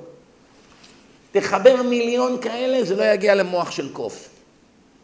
מפעיל, לב, ריאות, דם, הזרמת דם, משאבות, קיבה, אסיד בקיבה, מפרק את האוכל, שיניים, עצב, זה כמעט כמו בן אדם, זה 99 נקודה משהו אחוז אותו DNA. קצת שונה בשערות, בצבע, זהו. חמש אצבעות, חמש אצבעות, הקוף קצת מכופף עם זנב, אולי עשרה שינויים יש. הלב, הריאות, הפנים, הכל דומה, מה? איך הגיע איידס לעולם? זה בא מעירוי של דם מקופים. לקחו דם מקוף, הזריקו לאיזה חייל רוסי, והתחיל איידס בעולם. מהקופים. אתה צריך לנצח אותו בוויכוח שלו, אחרי זה תראה לו את האמת. אבל יש עוד בעיה. יש עוד בעיה. מה אתם אומרים? רוב הכופרים בעולם, הם כופרים בגלל שהם לא יודעים מה זה תורה ומי זה השם, כי מעולם לא לימדו אותם, או שהם כופרים בגלל שהם רוצים לעשות כל מה שבא להם, ללכת אחרי תאוות ליבם, ועכשיו הם כל החיים עסוקים בלתרץ את דרכם הרעה. איזה משני ההסברים נכון יותר? מה אתם אומרים? אני כל החיים שלי חשבתי, מה אתה רוצה מהחילונים? לא לימדו אותם כלום, לימדו אותם השפן קיבל נזלת, כן לציפור. אז מה הוא יודע בחיים שלו? מה, הוא הבין פעם, לימדו אותו משהו קצת על, על רמה? כלום לא לימדו, מה לימדו? שייקספיר לימדו אותו, אבא גוריו, הקמצן של מולייר. השם ירחם שאני עוד זוכר את הטינופת הזאת. לימדו אותו את כל ההבל הבלים של העולם. והוא חושב, אני משכיל, אני תואר ראשון, תואר שני, שורה ברמב"ם הוא לא יודע לקרוא. עשרות פעמים באו לי אנשים פה משכילים מהאוניברסיטה, תואר שני, מהנדס, דוקטור, לא יודע מה. מזלזלים ברבנים. אמרתי לו, בוא, בוא, תביא רמב"ם. פתחתי לו רמב"ם, תקרא. מה זה תקרא? תקרא, עברית, תקרא. אני אוכיח לך שכל מילה שנייה אתה טועה, אתה לקרוא לא יודע. אני, יש לי תואר בלשון. תקרא, אני אוכיח לך שאתה לא יודע שום דבר בלשון. לקרוא אתה לא יודע. מה? תביא. מתחיל לקרוא, תיקון, תיקון, תיקון, תיקון. מה? אמרתי. תראו לו את הוידאו. לקרוא לא יודע. מזלזל ברבנים, נו, תראה איזה חצוף. קודם כל תלמד לקרוא. תלמד איפה שמים נקודה, פסיק, מלעיל, מלרע, בגד כפת, דגש קל, דג... תלמד את המינימום של כיתה א', אחר כך תתחיל לצחוק על רבנים.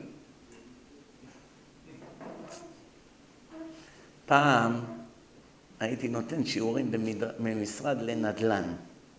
כולם ישראלים, כל הסוכנים, במקום של גויים, בקווינס. הוא מכיר, הוא היה שם. בעברית, כולם ישראלים. הייתי מגיע, לש... מגיע לשם יום שישי בצהריים ב-12 עד 2, ערב שבת.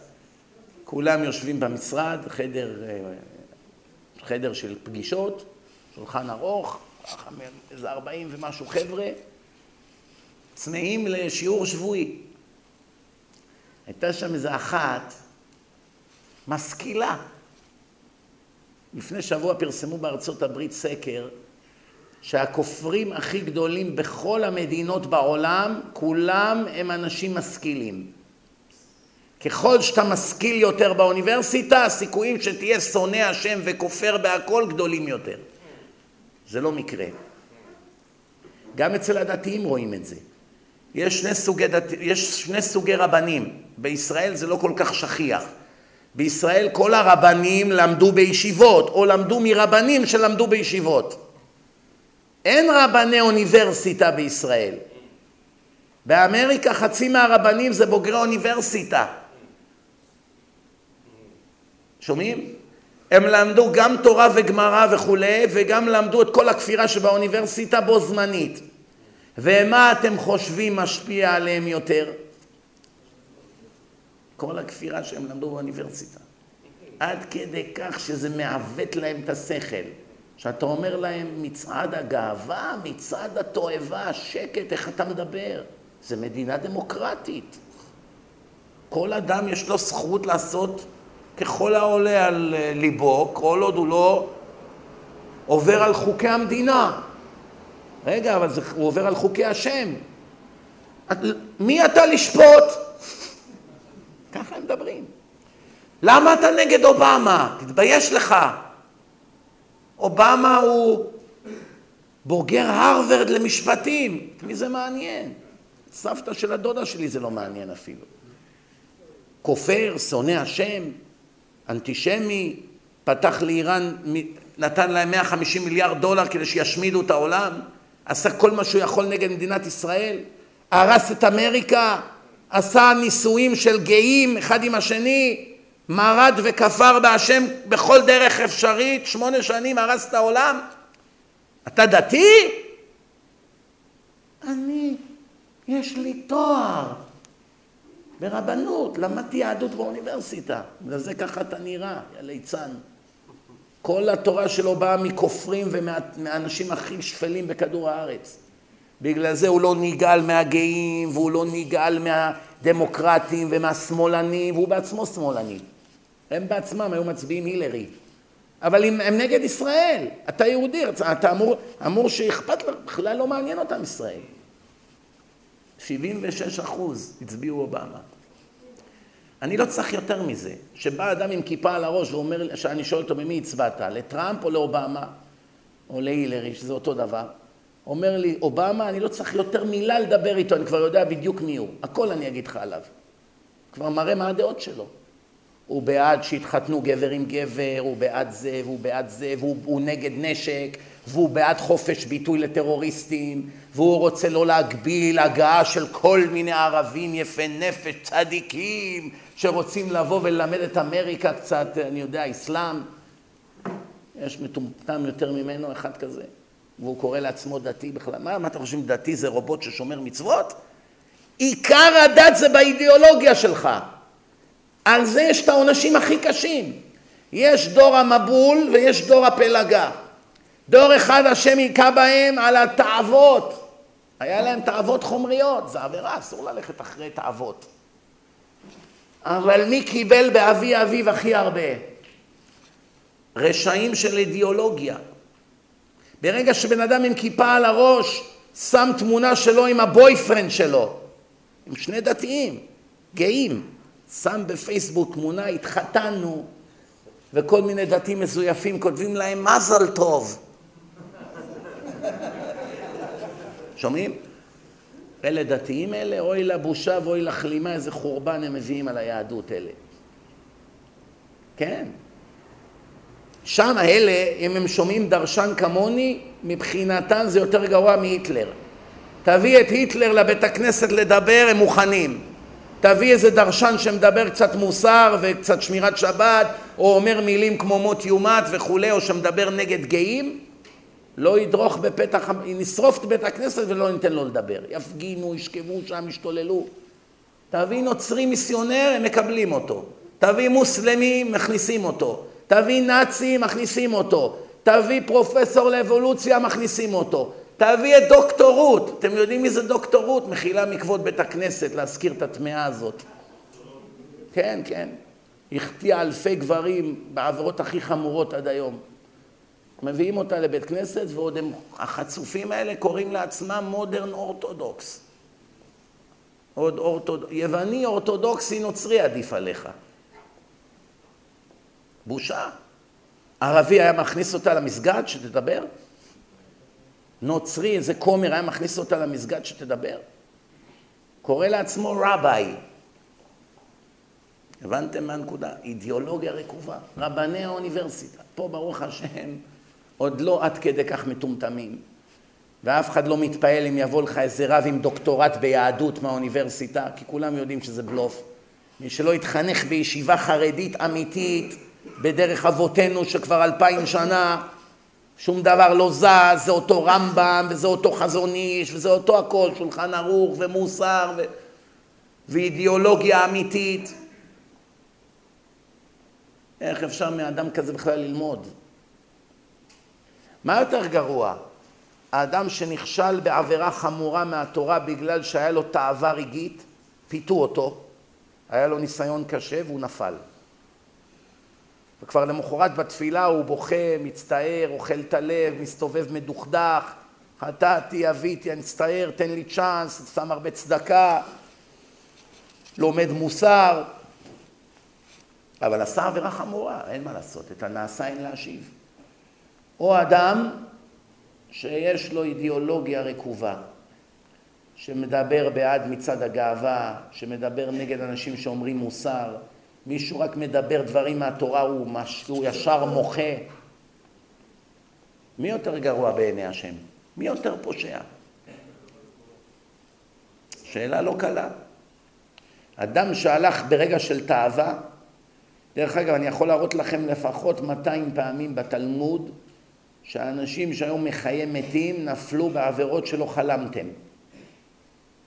כתוב עמרם חסידה.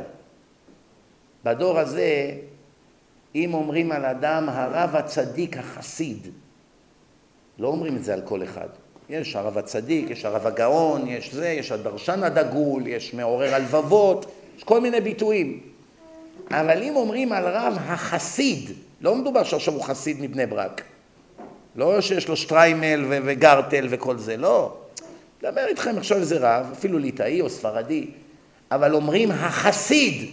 מה מבינים מזה? שהוא מידת חסידות, מחמיר, מוסר נפש לשם שמיים, מקווה, נץ כל בוקר, שמירת העיניים, עמל התורה, מסתפק במועט, כמו הרב עדס, הרב קוק. על אלה אפשר להגיד בדורנו החסיד. מידת חסידות. אם אומרים על תנא או על אמורה לפני אלפיים שנה חסידה, תכפיל את מה שאמרתי על רבנים בדורנו פי מאה מיליון. שומעים? ראיתם איזה צדיקים יש בדור, נכון? הרב קוק, ראיתם אותו מטבריה? זה מלאך, זה לא בן אדם, זה מלאך השם. תראה את הרב עדס, לך לכותל בנץ, תכנס במנהרה, תראה איזה בחיות, איזה תפילות.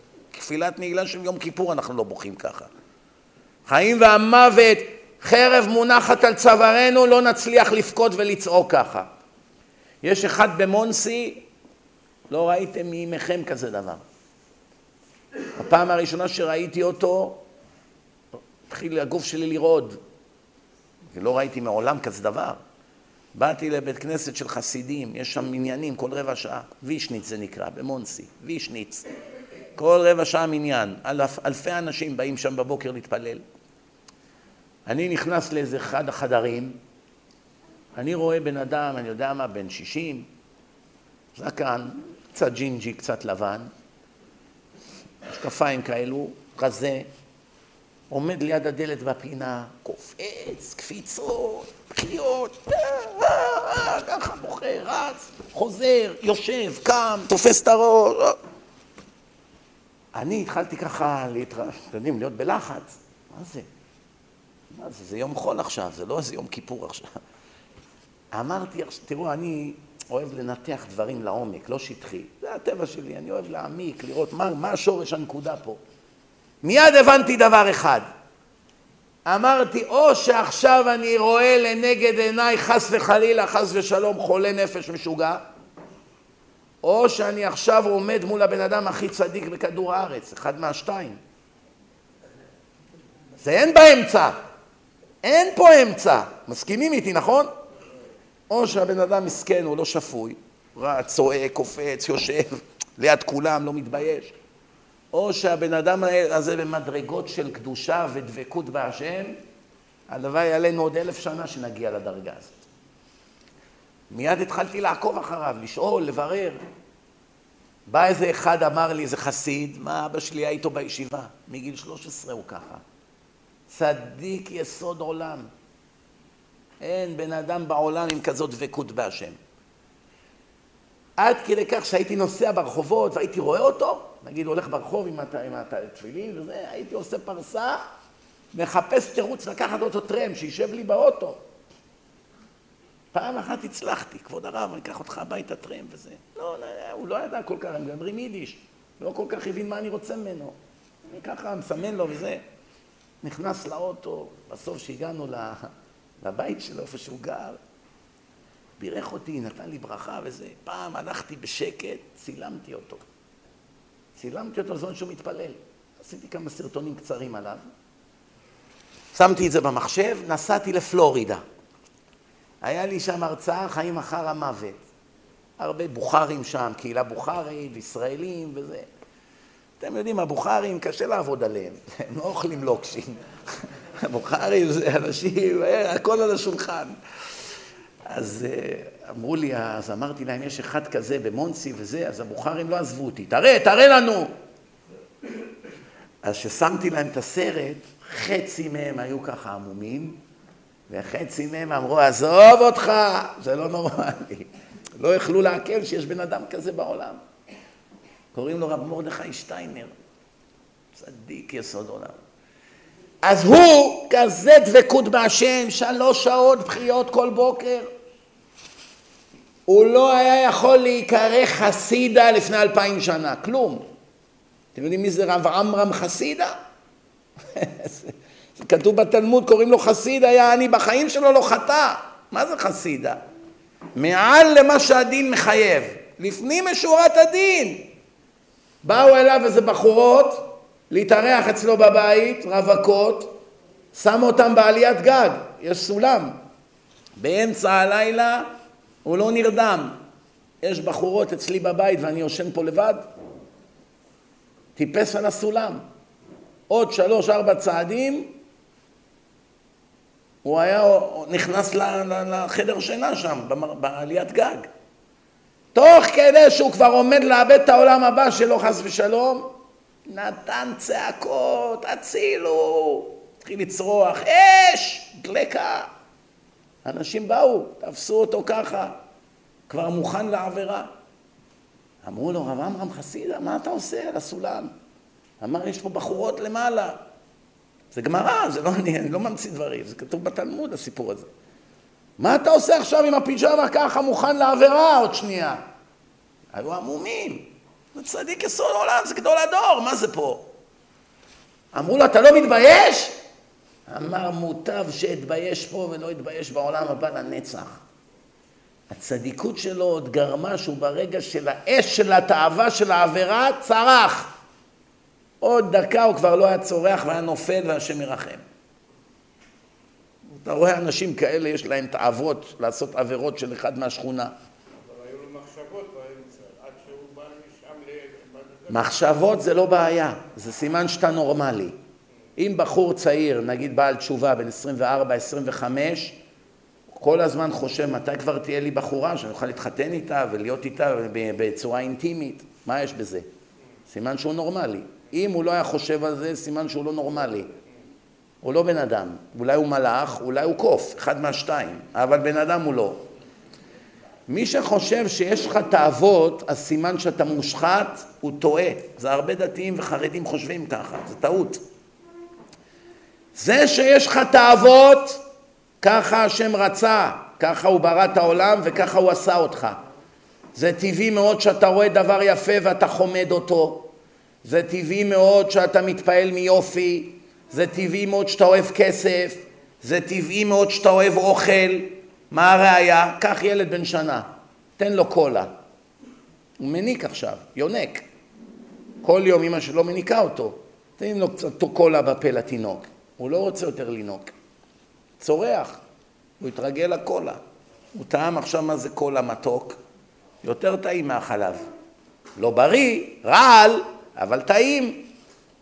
טעם החיים, לא? עכשיו הוא לא רוצה לינוק, האמא שלו משתגעת, שלושה ימים, הוא רעב, הוא צורח. מה? תאכל לפחות חלב, לא אוכל. ימות מצידו. עד שלא תביא לו קולה הוא לא זה. לך עם ילד קטן בן שנה לסופרמרקט, הוא רואה עכשיו איזה, גיד, איך אומרים, סוכריות על מקל, והיא לא רוצה לקנות לו. שלוש שעות הוא נחנק, צורח, נופל על הרצפה. מה קרה, חביבי? סך הכל קצת טעם מתוק בפה. מה אתה עכשיו צורח, משתולל? אין לו חיים. תן לו גלידה, הוא טעם ממנה ותיקח לו, תראה מה יקרה. הוא ישבור לך את כל הבית אם הוא יכול. ככה השם ברא את הבן אדם, מה אתה רוצה? הוא בא לעולם עם תאוות. מה, מה, מה, מסתכלים על אנשים שיש להם תאוות כאילו שהם פושעים. מתי בן אדם נהיה פושע? שהוא הולך אחרי התאוות ועושה עבירות. גם לא תמיד. טבעי שהאדם יחטא לפעמים. כתוב שאפילו הצדיקים הכי גדולים לפעמים חוטאים. גם רבי מאיר, גם אשתו ברוריה נפלה עם אישה נשואה, היא עמדה ליפול עם גבר. הוא שלח לה איזה מישהו, היא הלכה התאבדה בסוף. אמרתי, יש לי מעל 200 סיפורים כאלה בתלמוד, להוכיח שהאנשים הכי גדולים בהיסטוריה עמדו ליפול בעבירות שאם אתה תגיד שהיה לך חשבון לעשות כזו עבירה, ינדו אותך מהחברה היום.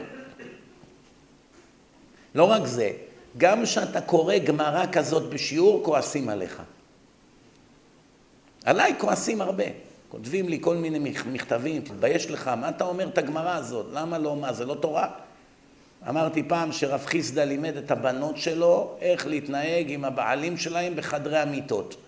מה לאכול, מה לא לאכול, שלא יצא להם ריח רע מהגוף, ריח רע מהפה, איך להשעות אותם, כל מיני דברים.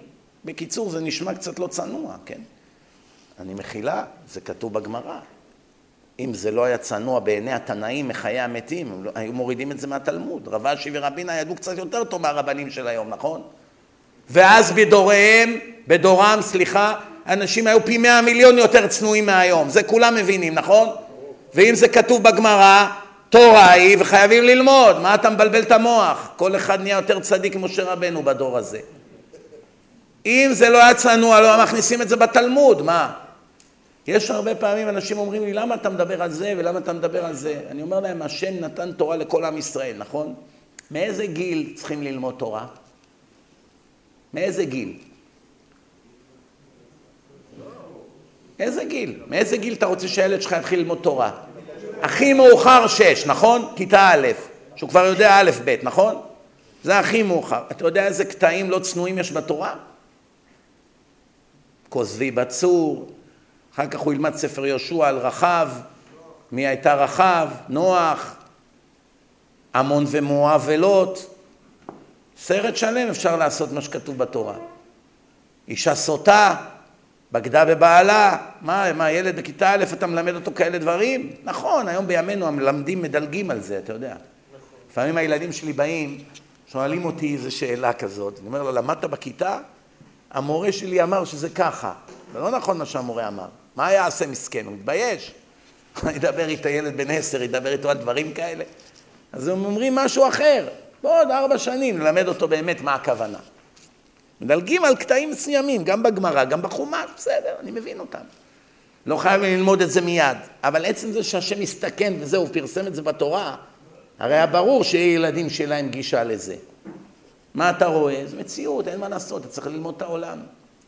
ללכת ולהתרברב ולחשוב על זה כל היום, ודאי שזה לא טוב. אבל צריכים לדעת, צריכים לדעת מה האמת, מה שקר, מה מותר, מה אסור. אל תמציא איסורים חדשים. אז מה רואים מכאן? זה שיש לך תאוות, זה עוד לא אומר שאתה מושחת. וגם אם פה ושם אתה נכנע ונופל, הרי כתוב מפורש שאסור לדון אותך עד שלא נהיה במקומך. למה לא? אני לא מבין, מה? מה, מה אתה אומר? אני לא מבין, מה, זה כתוב בגמרא. מה החכמים אומרים? מחילה מכבודם. אני לא מבין אותם. אומר, אל תדון לעולם את חברך עד שלא תהיה במקומו. מה הפירוש? חבר שלך עכשיו התארח אצל איזה משפחה בשבת, גנב להם את כל הכסף מהמגירה. חלאה כזאת, לא מתבייש, כפוי טובה, קורא לעצמו דתי, ישר אתה רוצה לרצוח אותו. אם זה היה נופל לי בידיים, הייתי את הפירות שלו תולש. קורא לעצמו דתי? אז מה אומרים לך? אסור לך לדבר עליו ככה. אסור לך לדון אותו, עד שלא תהיה במקומו. מה זאת אומרת, מה? מה, אם אני הייתי מתארח אצל המשפחה הזאת, אני הייתי גונב להם כסף מהמגירה? אוי לך שאתה בכלל מציע כזו הצעה. בטח שאני יכול לדון אותו. אני לא הייתי עושה את מה שהוא עשה גם בעד כל סכום שבעולם. אתה מכיר את עצמך, אתה יודע שלא היית עושה. אז מה חכמים אומרים? מה הכוונה אל תדון אותו עד שלא תהיה במקומו? מי הבין? עכשיו אתה עשר שנים שומר שבת, אתה רואה עכשיו יהודי מחלל שבת. הורג אותך, אוף, רשע, איך אתה לא מתבייש. אומר לך הרב, אל תגיד עליו רשע, אל תדון אותו עד שלא תהיה במקומו. אומר, כבוד הרב, נו מה, אני יודע מה זה חילול שבת, ואני גם בעד כל סכום שבעולם לא יחלל שבת. לא, לעולם לא. אז, אז אני כן יכול לדון אותו, כי אני לא אעשה את מה שהוא עושה. ואתה צודק, יחברו אותך למכונת אמת. אם ניתן לך עכשיו מיליון דולר, אתה מוכן להדליק אש בשבת? חס וחלילה. שני מיליון? גם לא. עשר מיליון, תן את הכסף. אבל במיליון שניים אתה לא מחלל שבת. אז מה חז"ל אמרו? מי הבין? אה? פירוש? טוב מאוד. מה שלך קל הוא קשה לו, איזה קושי, ומה שלא קל לך קשה רצח. יש אדם לא יכול לתת דולר צדקה. פעם בטעות נפל לו דולר לקופסה, עד היום הוא מנסה לפתוח את החור הזה. הוא לא יושן בלילות, הוא לא יכול להתרכז בתפילה. מה קרה? רציתי לשים עשרה אגורות, בטעות נפל לי מטבע של דולר. טוב, תגמור את התפילה, לא יכול, אין לי יישוב הדעת. והחבר שלו עכשיו לקח שטר 100 דולר, מכניס בקופסה. מה? 100 דולר? משתגע. אז איך זה יכול להיות? כן, הוא נדיב, אין לו תיקון של, של צדקה, אין לו קמצנות, והוא מסכן, הוא בא לעולם לתקן את הקמצנות. זה עם המאה דולר, בז להוא בליבו. איזה אפס. נתן דולר קמצן, הוא לא ישן בלילה, שיתבייש לו. זה לא נכון. יכול להיות שהוא יותר צדיק ממך. ממך אין קושי לתת מאה דולר. אין בכלל קושי. כלום זה בשבילך. יש לך מיליונים, אתה נדיב, כל מי שבא, אתה נותן לו כסף. אתה יודע מה זה בשבילו היה לתת את הדולר הזה? כמה הוא סובל? אז מי הקריב יותר, אתה או הוא? בטח שהוא. חזון איש אומר שנותנים צדקה צריך שיכאב. זאת אומרת, הסכום פחות קריטי. אתה צריך לתת סכום שיכאב לך. פירוש, יש אדם נותן דולר, כואב לו. יש אדם 20 דולר, יש אדם 100 דולר, יש אדם 1,000 דולר, יש אדם מיליון דולר. יש את העשירים הגדולים האלה, המיליארדרים באמריקה. באים אליהם כל הראשי ישיבות וכולי. הם מרוויחים מיליון דולר ביום, מה? אז אם עכשיו הוא רשם לך צ'ק עשרת אלפים דולר, הוא כואב לו על זה? בזמן שהוא התחיל למלא את הצ'ק, עד שסיים הוא כבר הרוויח את הכסף. אם אתה תיתן צ'ק עשרת אלפים דולר כל השנה, אתה לא מרוויח את זה. עובד כמו חמור פה בתחנת דלק, כולם מקללים אותך, מבזים אותך, מזיע, רץ, רם בין לקוח ללקוח, מלצר. כל השנה עבדת בשביל הצ'ק הזה, אז בטח שיכאב לך, מה? אותו דבר שבת, יש אדם נמשך לשבת, הוא לא יחלל. יש אדם, שבת בשבילו זה עונש, הורג את עצמו. ויש אדם לא יכול לא לדבר לשון הרע.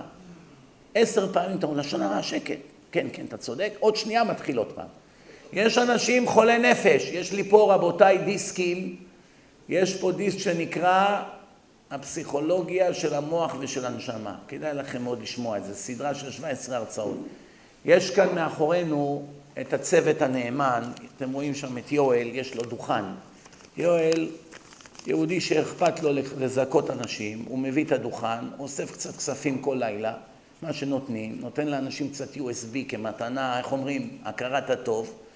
הכסף הזה עובר לשמאי, שהוא ואשתו מוסרים נפש כבר שנים כדי לזכות אנשים, סמינרים, בזכותם היה המבצע של המיליון אה, דיסקים, ועכשיו עוד מיליון בדרך, עוד חודש בעזרת השם ישלחו את זה מסין לפה, עוד חצי מיליון, ולפני זה עשינו מאה אלף, וכל מה ששולחים כל חודש זה כבר מגיע קרוב לשני מיליון דיסקים. זה לא פשוט. אפילו שמשיגים את זה במחיר של סין, זה עדיין המון המון כסף. והמשלוח, והזמן, והאחסון, וכל הכאב שמסביב. מי שבאמת קודם כל רוצה להיות רשום ברשימות שלנו, אנחנו שולחים דברי תורה, אנחנו מודיעים, יש סמינרים, יש כל מיני מבצעים, בבקשה ישלח אס.אם.אס או שיטלפן למספר הזה 050-7090-679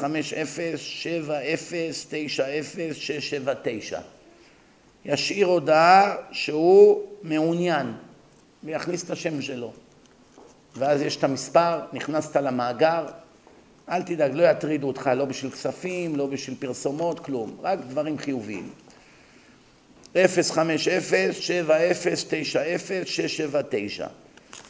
מי שמעוניין לתרום, עוד נשאר אה, עוד חוב. אני מעריך שקרוב ל-80% מהסכום כבר אספנו. אבל עדיין יש את המשלוח ויש עוד חוב קצת על הדיסקים שנשאר. מי שרוצה עוד להרוויח, לקנות את עולמו, כל מאה שקלים יכולה להציל כמה חילונים אבודים. מספיק שאחד הצלת את המלך. הזוהר אומר, 70 שנה ייסורים שווה לך. רצת אחרי חילוני, קנית אותו בכסף, שיחדת אותו, נתת לו, סבלת ממנו, החזרת אותו בתשובה אחרי 70 שנה, רק זה היה שווה לך לבוא לעולם.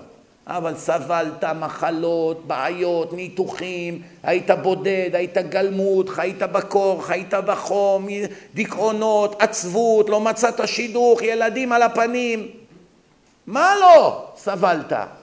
אחד החזרת בתשובת המלך, אל תבכה, כבר הרווחת בעולם. והיום במאה שקלים, 200 שקלים, 500 שקלים, 1,000 שקלים, אתה יכול לקנות את עולמך היום. אין דור בהיסטוריה שהיה יותר קל להחזיר אנשים בתשובה מהיום. בכלום, אתה לא עושה כלום, אתה רושם איזה צ'ק או נותן תרומה או כרטיס אשראי, והחיים ממשיכים. אחרי יומיים אתה בכלל לא זוכר שנתת. מעשרות, מה זה מעשרות? אתה הצלת נפשות. ואתה מציל, אתם יודעים כמה אלפים של אנשים חזרו בתשובה מהמשלוח הקודם של הדיסקים? אי אפשר לספור. אצטדיון אפשר למלא. תחשוב, עכשיו אתה בא לאצטדיון, לא יודע כמה, עשר, עשרים אלף איש, צורכים, כל אלה היו בדרך לגיהנום לנצח נצחים. ועכשיו הם ישבו במדרגות הכי גבוהות בעולם הבא, וזה בזכותך, חלק מהם. כל אלה שהשתתפו. מה, אתה יכול להיות יותר טוב מזה? תדעו לכם, אני אומר לכם דבר שקצת קשה לעכל אותו. שבעים שנה תהיה חרדי. שבעים שנה. שלוש תפילות ביום, תפילין, טלית, ברכת המזון, מקפיד בכשרות, מחמיר בבשר, מחמיר בתולעים, מחמיר, מה לא? עובד על עצמך, לשון הרע, תיקון המידות. החזרת, נתת תרומה 200 שקל, כלום, יום עבודה, חצי יום עבודה, לא יודע כמה. זהו, כל החיים שלך, תרומה נתת וחזרו בזה איזה שלושה ארבעה ישראלים בתשובה. כבר הרווחת יותר מ-70 שנה של חרדיות, ב-200 שקלים. מובטח. איפה זה כתוב, מי יודע? חובות הלבבות. רבנו בחיי, אחד מקדושי עליון, אחד מגדולי הראשונים. אין ספר היום בעולם שהוא לא מבוסס על חובות הלבבות. מסילת ישרים, אורחות צדיקים, הכל בא משם. כל ספרי האמונה, כל הביטחון, לשון הרע, שער האיחוד, דבקות בהשם, תפילה, אהבת השם, יראה, הכל בא משם. זה איך אומרים, זה הבסיס של כל המוסר שיצא ביהדות, חובות הלבבות. ומה כתוב שם? שימו לב מה כתוב שם. אדם שהוא מזכה הרבים, הכוונה בכל דרך שהיא, לאו דווקא רק הדרשנים והרבנים, אדם שנותן תרומות, אדם שמארגן בבית הכנסת, אדם שהביא כיסאות, אדם ששלח הודעות לאנשים לבוא, כל אדם, אדם שעזר לרב, אדם שהסיע את הרב, אדם שנתן כסף, אדם ששילם את הכרטיס טיסה, כל אחד השתתף במבצע, נכון? כמו במלחמה, זה חייל הזה, זה חיל האוויר, זה, זה טנק, זה טייס, זה מרגל, אפילו הפקיד ששולח הודעות הוא חשוב במלחמה, בלעדיו נפסיד. אומר רבנו בחיי, ואולי ובזה נסיים, איך אומרים, עם טעם טוב. אומר רבנו בחיי, אם תגיע למדרגת השלמות, שלם, אתה אדם שלם, תיקנת את כל המידות, כמו הנביאים, כמו הנביא ישעיה נהיית, נביא יחזקאל, נביא, כמו שמואל הנביא, כמו נתן הנביא. אתה נביא, חביבי, יואל, עמוס, מה זה נביאים? זה, זה צחוק? ודיברו עם השם, זה לא צחוק. הגעת למדרגה מתוקנת כנביאים. אני באתי לעולם ברמה כזאת, יצאתי מהעולם הנביא ישעיה. יש הצלחה יותר גדולה מזאת? התשובה כן. אומר לך רבנו בחיי, הגעת למדרגה שתיקנת את עצמך והגעת למדרגת הנביאים, עדיין לא הגעת למדרגה של מזכי הרבים. שמעתם? ראיתם פעם את הדרשה של הרב עובדיה על מזכי הרבים? קטע של חמש דקות שמו בפייסבוקים. מה אתה עוד רוצה יותר מזה? לכן על זה השטן הכי הרבה מתאמץ שלא ייתנו. פעם התארחתי בשבתון בבוקה רטון, אחד משכונות היוקרה בארצות הברית. כולם שם, וילות ענקיות, מיליונים של דולרים, מגרשי גולף, שומרים בשער, לא כל אחד יכול להיכנס לשכונה, עולם הבלוף.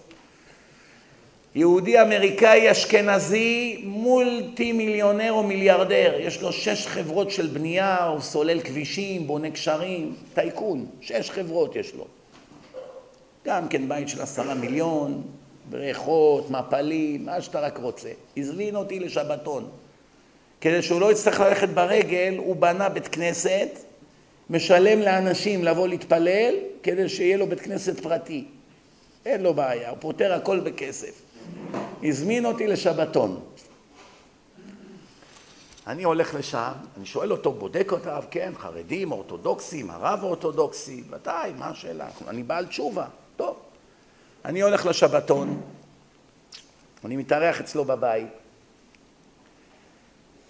הולכים לבית הכנסת עשרים דקות הליכה בלחות הכי גדולה שאפשר לתאר, זה כמו מיאמי, זה כמו סאונה שם, איך תלבש עכשיו ג'קט שם, 35 מעלות, 90 ומשהו אחוז לחות. אני רואה שהגביר האמריקאי הולך יחד איתי וסובל יותר ממני אפילו. כמה אני סובל מהחום? תכפילו פי שתיים. פתאום הוא אומר לי, בזכותך אני הולך לבית הכנסת השבת. ירד לי הלב. איך אומרים? כמעט התעלפתי. אמרתי, יואו, מה זאת אומרת בזכותך אני הולך... מה, הוא נוסע באוטו?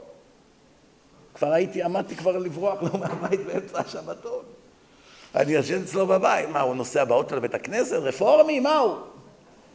אמרתי לו, what do you mean? מה אתה מתכוון? הוא אומר, אני בדרך כלל נוסע באופניים.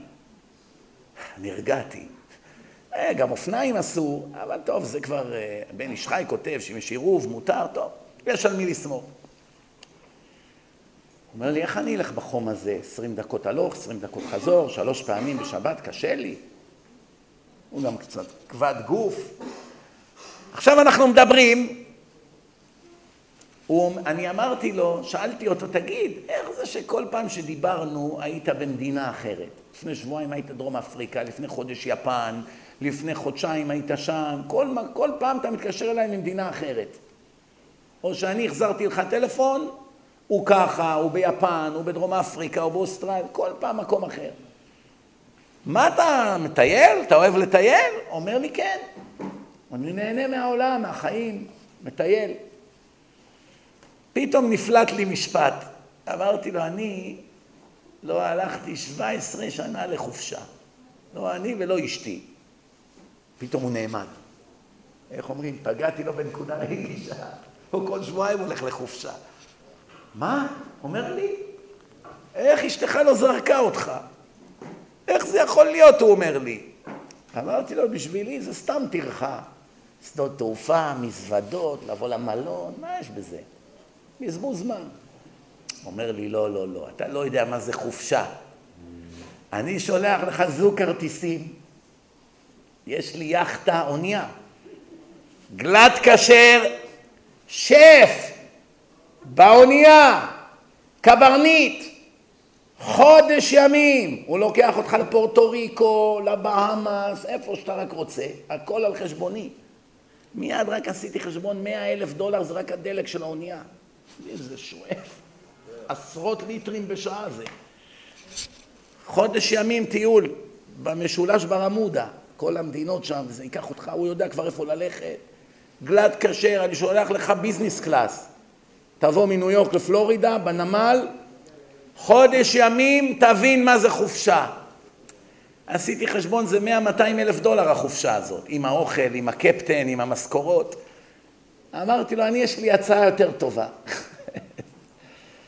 אמרתי לו, אני, אני מוכן שתיתן עשרת אלפים דולר תרומה לדיסקים, אני פי מאה יותר מבסוט מהחופשה הזאת, שתעלה לך הרבה יותר.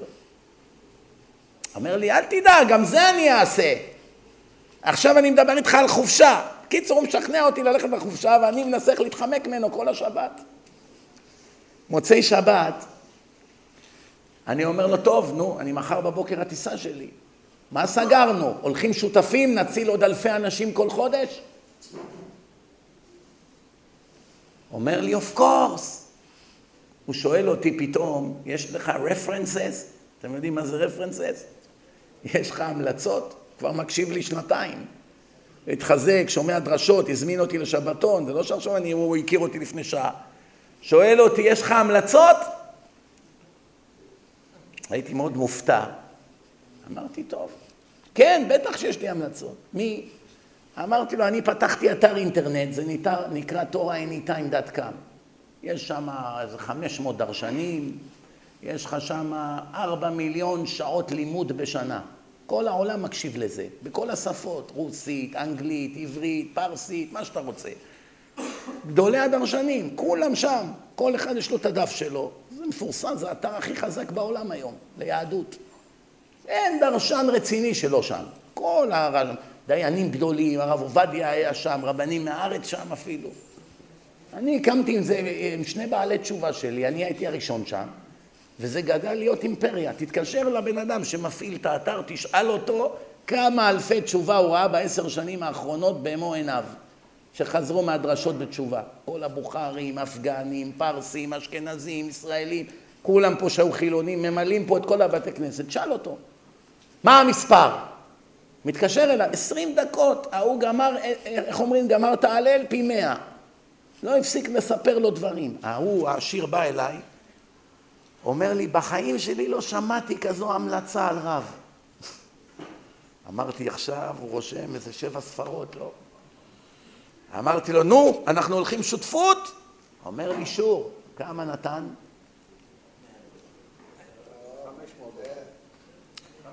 180 לחודש. סיגר אחד שהוא מעשן עולה יותר.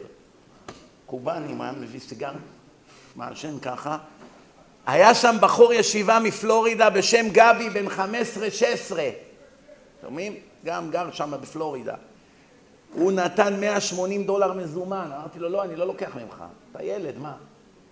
זה דמי כיס שלך, ההורים שלך נותנים לך כסף, אתה בישיבה. לא, למה? אתה לא עושה לי טובה, אני רוצה לזכות, להציל איזה יהודי שניים בתשובה. זה טובה בשבילי, אני רוצה להרוויח. לא, לא, אבל תגדל קצת וזה, לא, לא ויתר. הילד נתן יותר מזה שבא עם הרולס רויס.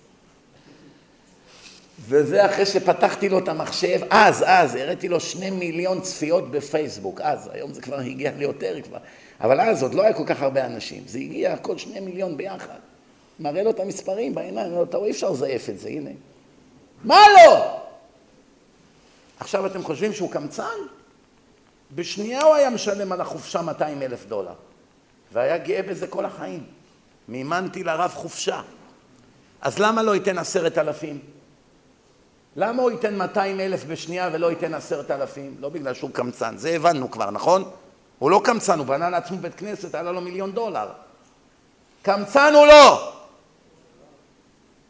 כי השטן יעשה הכל שלא יהיה לו זכויות במיליונים של מצוות כל יום. צריך זכות. ייתן לו לכל מיני דברים, יבנה בית כנסת שלוש מיליון דולר, ישים את השם שלו, כבוד, לא ייתן אלף דולר לדיסקים. או לזיכוי הרבים. למה? בשביל זה צריך זכות מיוחדת. כל המצוות שאתה משקיע בהן, נגמרה המצווה, נגמר השכר. מימנת למישהו עכשיו, חודש הוא למד בישיבה בזכותך. נגיד נתת לו ארבעת אלפים שקלים, בזכות זה הוא ישב חודש למד. גמרת לימודים, נגמרה המצווה. רוצה שילמד עוד חודש, תן לו עוד ארבעת אלפים. גם חודש הבא, ככה נותנים לאברכים, אם לא, הם לא יוכלו ללמוד. דיסקים אתה לא צריך לתת כל החיים. פעם אחת אתה נותן, זה כבר יגדל לאין סוף, זה כדור שלג, זה הוא, הילדים שלו, חברים, הדיסק עובר מיד ליד. כל פעם עושים עוד מצוות ומתחזקים. יש אנשים שנתיים לקחת שהאישה שלהם התלבשה בצניעות. אבל מתי זה התחיל? לפני שנתיים שהיא שמעה את הדיסק. עכשיו היא רק נלחמה בעצמה, עד שהיא נשברה. בלי הדיסק בחיים לא הייתה חושבת בכלל שהיא מסתובבת בפריצות. זאת אומרת, אין בכלל מציאות שאתה תממן דיסקים ולא תרוויח בלי סוף מיליונים של מצוות. אין כזה דבר. אין. אפילו אם אתה הכי, הכי פחות בר מזל בעולם, יהודי אחד השתפר במשהו, כבר היה שווה. עכשיו התחיל להניח תפילין, עזב את הגויה, התחיל לאכול כשר, הפסיק לאכול טרף, כבר היה שווה. מה אתה רוצה? זה כל מצווה היא אין סוף שכר. אין סוף שכר, לא מבינים אפילו קצת מהעומק של המצוות. אם היינו מבינים מצווה אחת לעומק, משתגעים היינו. תראו מה כתוב על זה, איזה סודות יש בכל מצווה. שלמה המלך ידע שלושת אלפים טעמים לכל מצווה דאורייתא. היום לא יודעים ארבע אפילו. אם אתה איזה מקובל גדול, איזה ראש ישיבה, תלמיד חכם, אולי אתה יכול לתת ארבע טעמים למצווה. גם זה בקושי. שלושת אלפים, רק מצווה אחת הוא התקשה בה, פרה אדומה, זהו. כותב, זה החכימה ממני.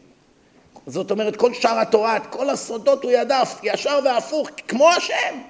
ואת חסרי ומעט מאלוקים. כמעט אלוקים הוא היה בחוכמה שלו.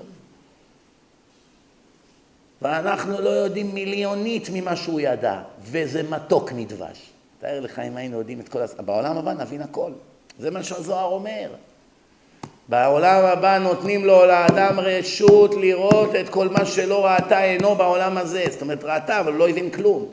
למה התחתנת, למה לא, למה החבר שלך נהרג, למה פספסת את הטיסה, למה קיבלת מחלה, למה ככה, למה זה, למה זה, למה התגלגל לידך הדיסק. אחד כתב לי אימייל, הייתי שונא דת, אתאיסט, לא יכולתי לסבול דתיים. יום אחד אני מגיע למכונית, היה גשם, זה היה פה בחורף. אני רואה על הרצפה במים דיסק, הדיסק בתוך שלולית, מוצף במים. מה כבר הסיכוי שלו? כבר נחוק, הדיסק מחוק, כבר הצבע שלו נמחק. מתוך סקרנות, אמרתי, מה הדיסק הזה עומד פה על ליד הגלגל שלי בשלולית? הוצאתי אותו, ייבשתי אותו, ניקיתי אותו, הכנסתי אותו בזה, התחלתי לשמוע, קיבלתי את ההלם של החיים שלי. כמה שבועות אני מקשיב, שלושים שעות כל דיסק. הקשבתי והקשבתי, חזרתי אף כמה פעמים, זה הפך לי את כל החיים, נהייתי דתי. אז אני ישר חושב, מעניין מי הבר מזל הזה שנתן את השקל הזה. הרי זה יצא מאיזה כיס של איזה ישראלי פה, לא? אותו אחד שנתן את השקל הזה, הציל עכשיו את הנשמה הזאת ואת הבנים שלו ונכדים עד סוף כל הדורות בשקל. כדור פלאפל עולה שקל, לא? כמה עולה כדור פלאפל? כדור אחד, כמה עולה? שקל? כדור פלאפל הציל מאה נפשות. אם היית יכול להציל מאה יהודים מתאי הגזים במחיר של כדור פלאפל ולא עשית, יש פושע יותר גדול ממך? תוציא כדור אחד מהפלאפל שלך, מהיהודים ינצלו מתאי הגזים. תוציא. קח את כל מהפלאפל, קח גם את האוטו שלי. תוציא אותם. קח גם את החשבון בנק, הנה הכספומט, תוציא אותם. נכון או לא? אז מה אתה, על הגופות אתה אכפת לך, אבל על הנשמות לא? אני רוצה להודות, קודם כל להודות למארגנים ולהודות לכם שזה קצת התארך השיעור. אבל איך אומרים, הרווחנו עוד כמה אלפי מצוות. תודה רבה. מחר איפה? בקריית מוצקין השיעור מחר, נכון? בחיפה, בצפון. יום ראשון איפה? אריאל. יום שני? נס ציונה ו? נתניה ונס ציונה. ויום שלישי? שלישי זה נס ציונה. או, רביעי, שלישי. רביעי הבא? כן? יש עוד פעם פה? לא, יש לי, אני טס רביעי הבא, זהו. תודה רבה. ברוך אדוני לעולם, אמן ואמן. רבי חנניה בן הקשיא אומר, רצה הקדוש ברוך הוא לזכות ישראל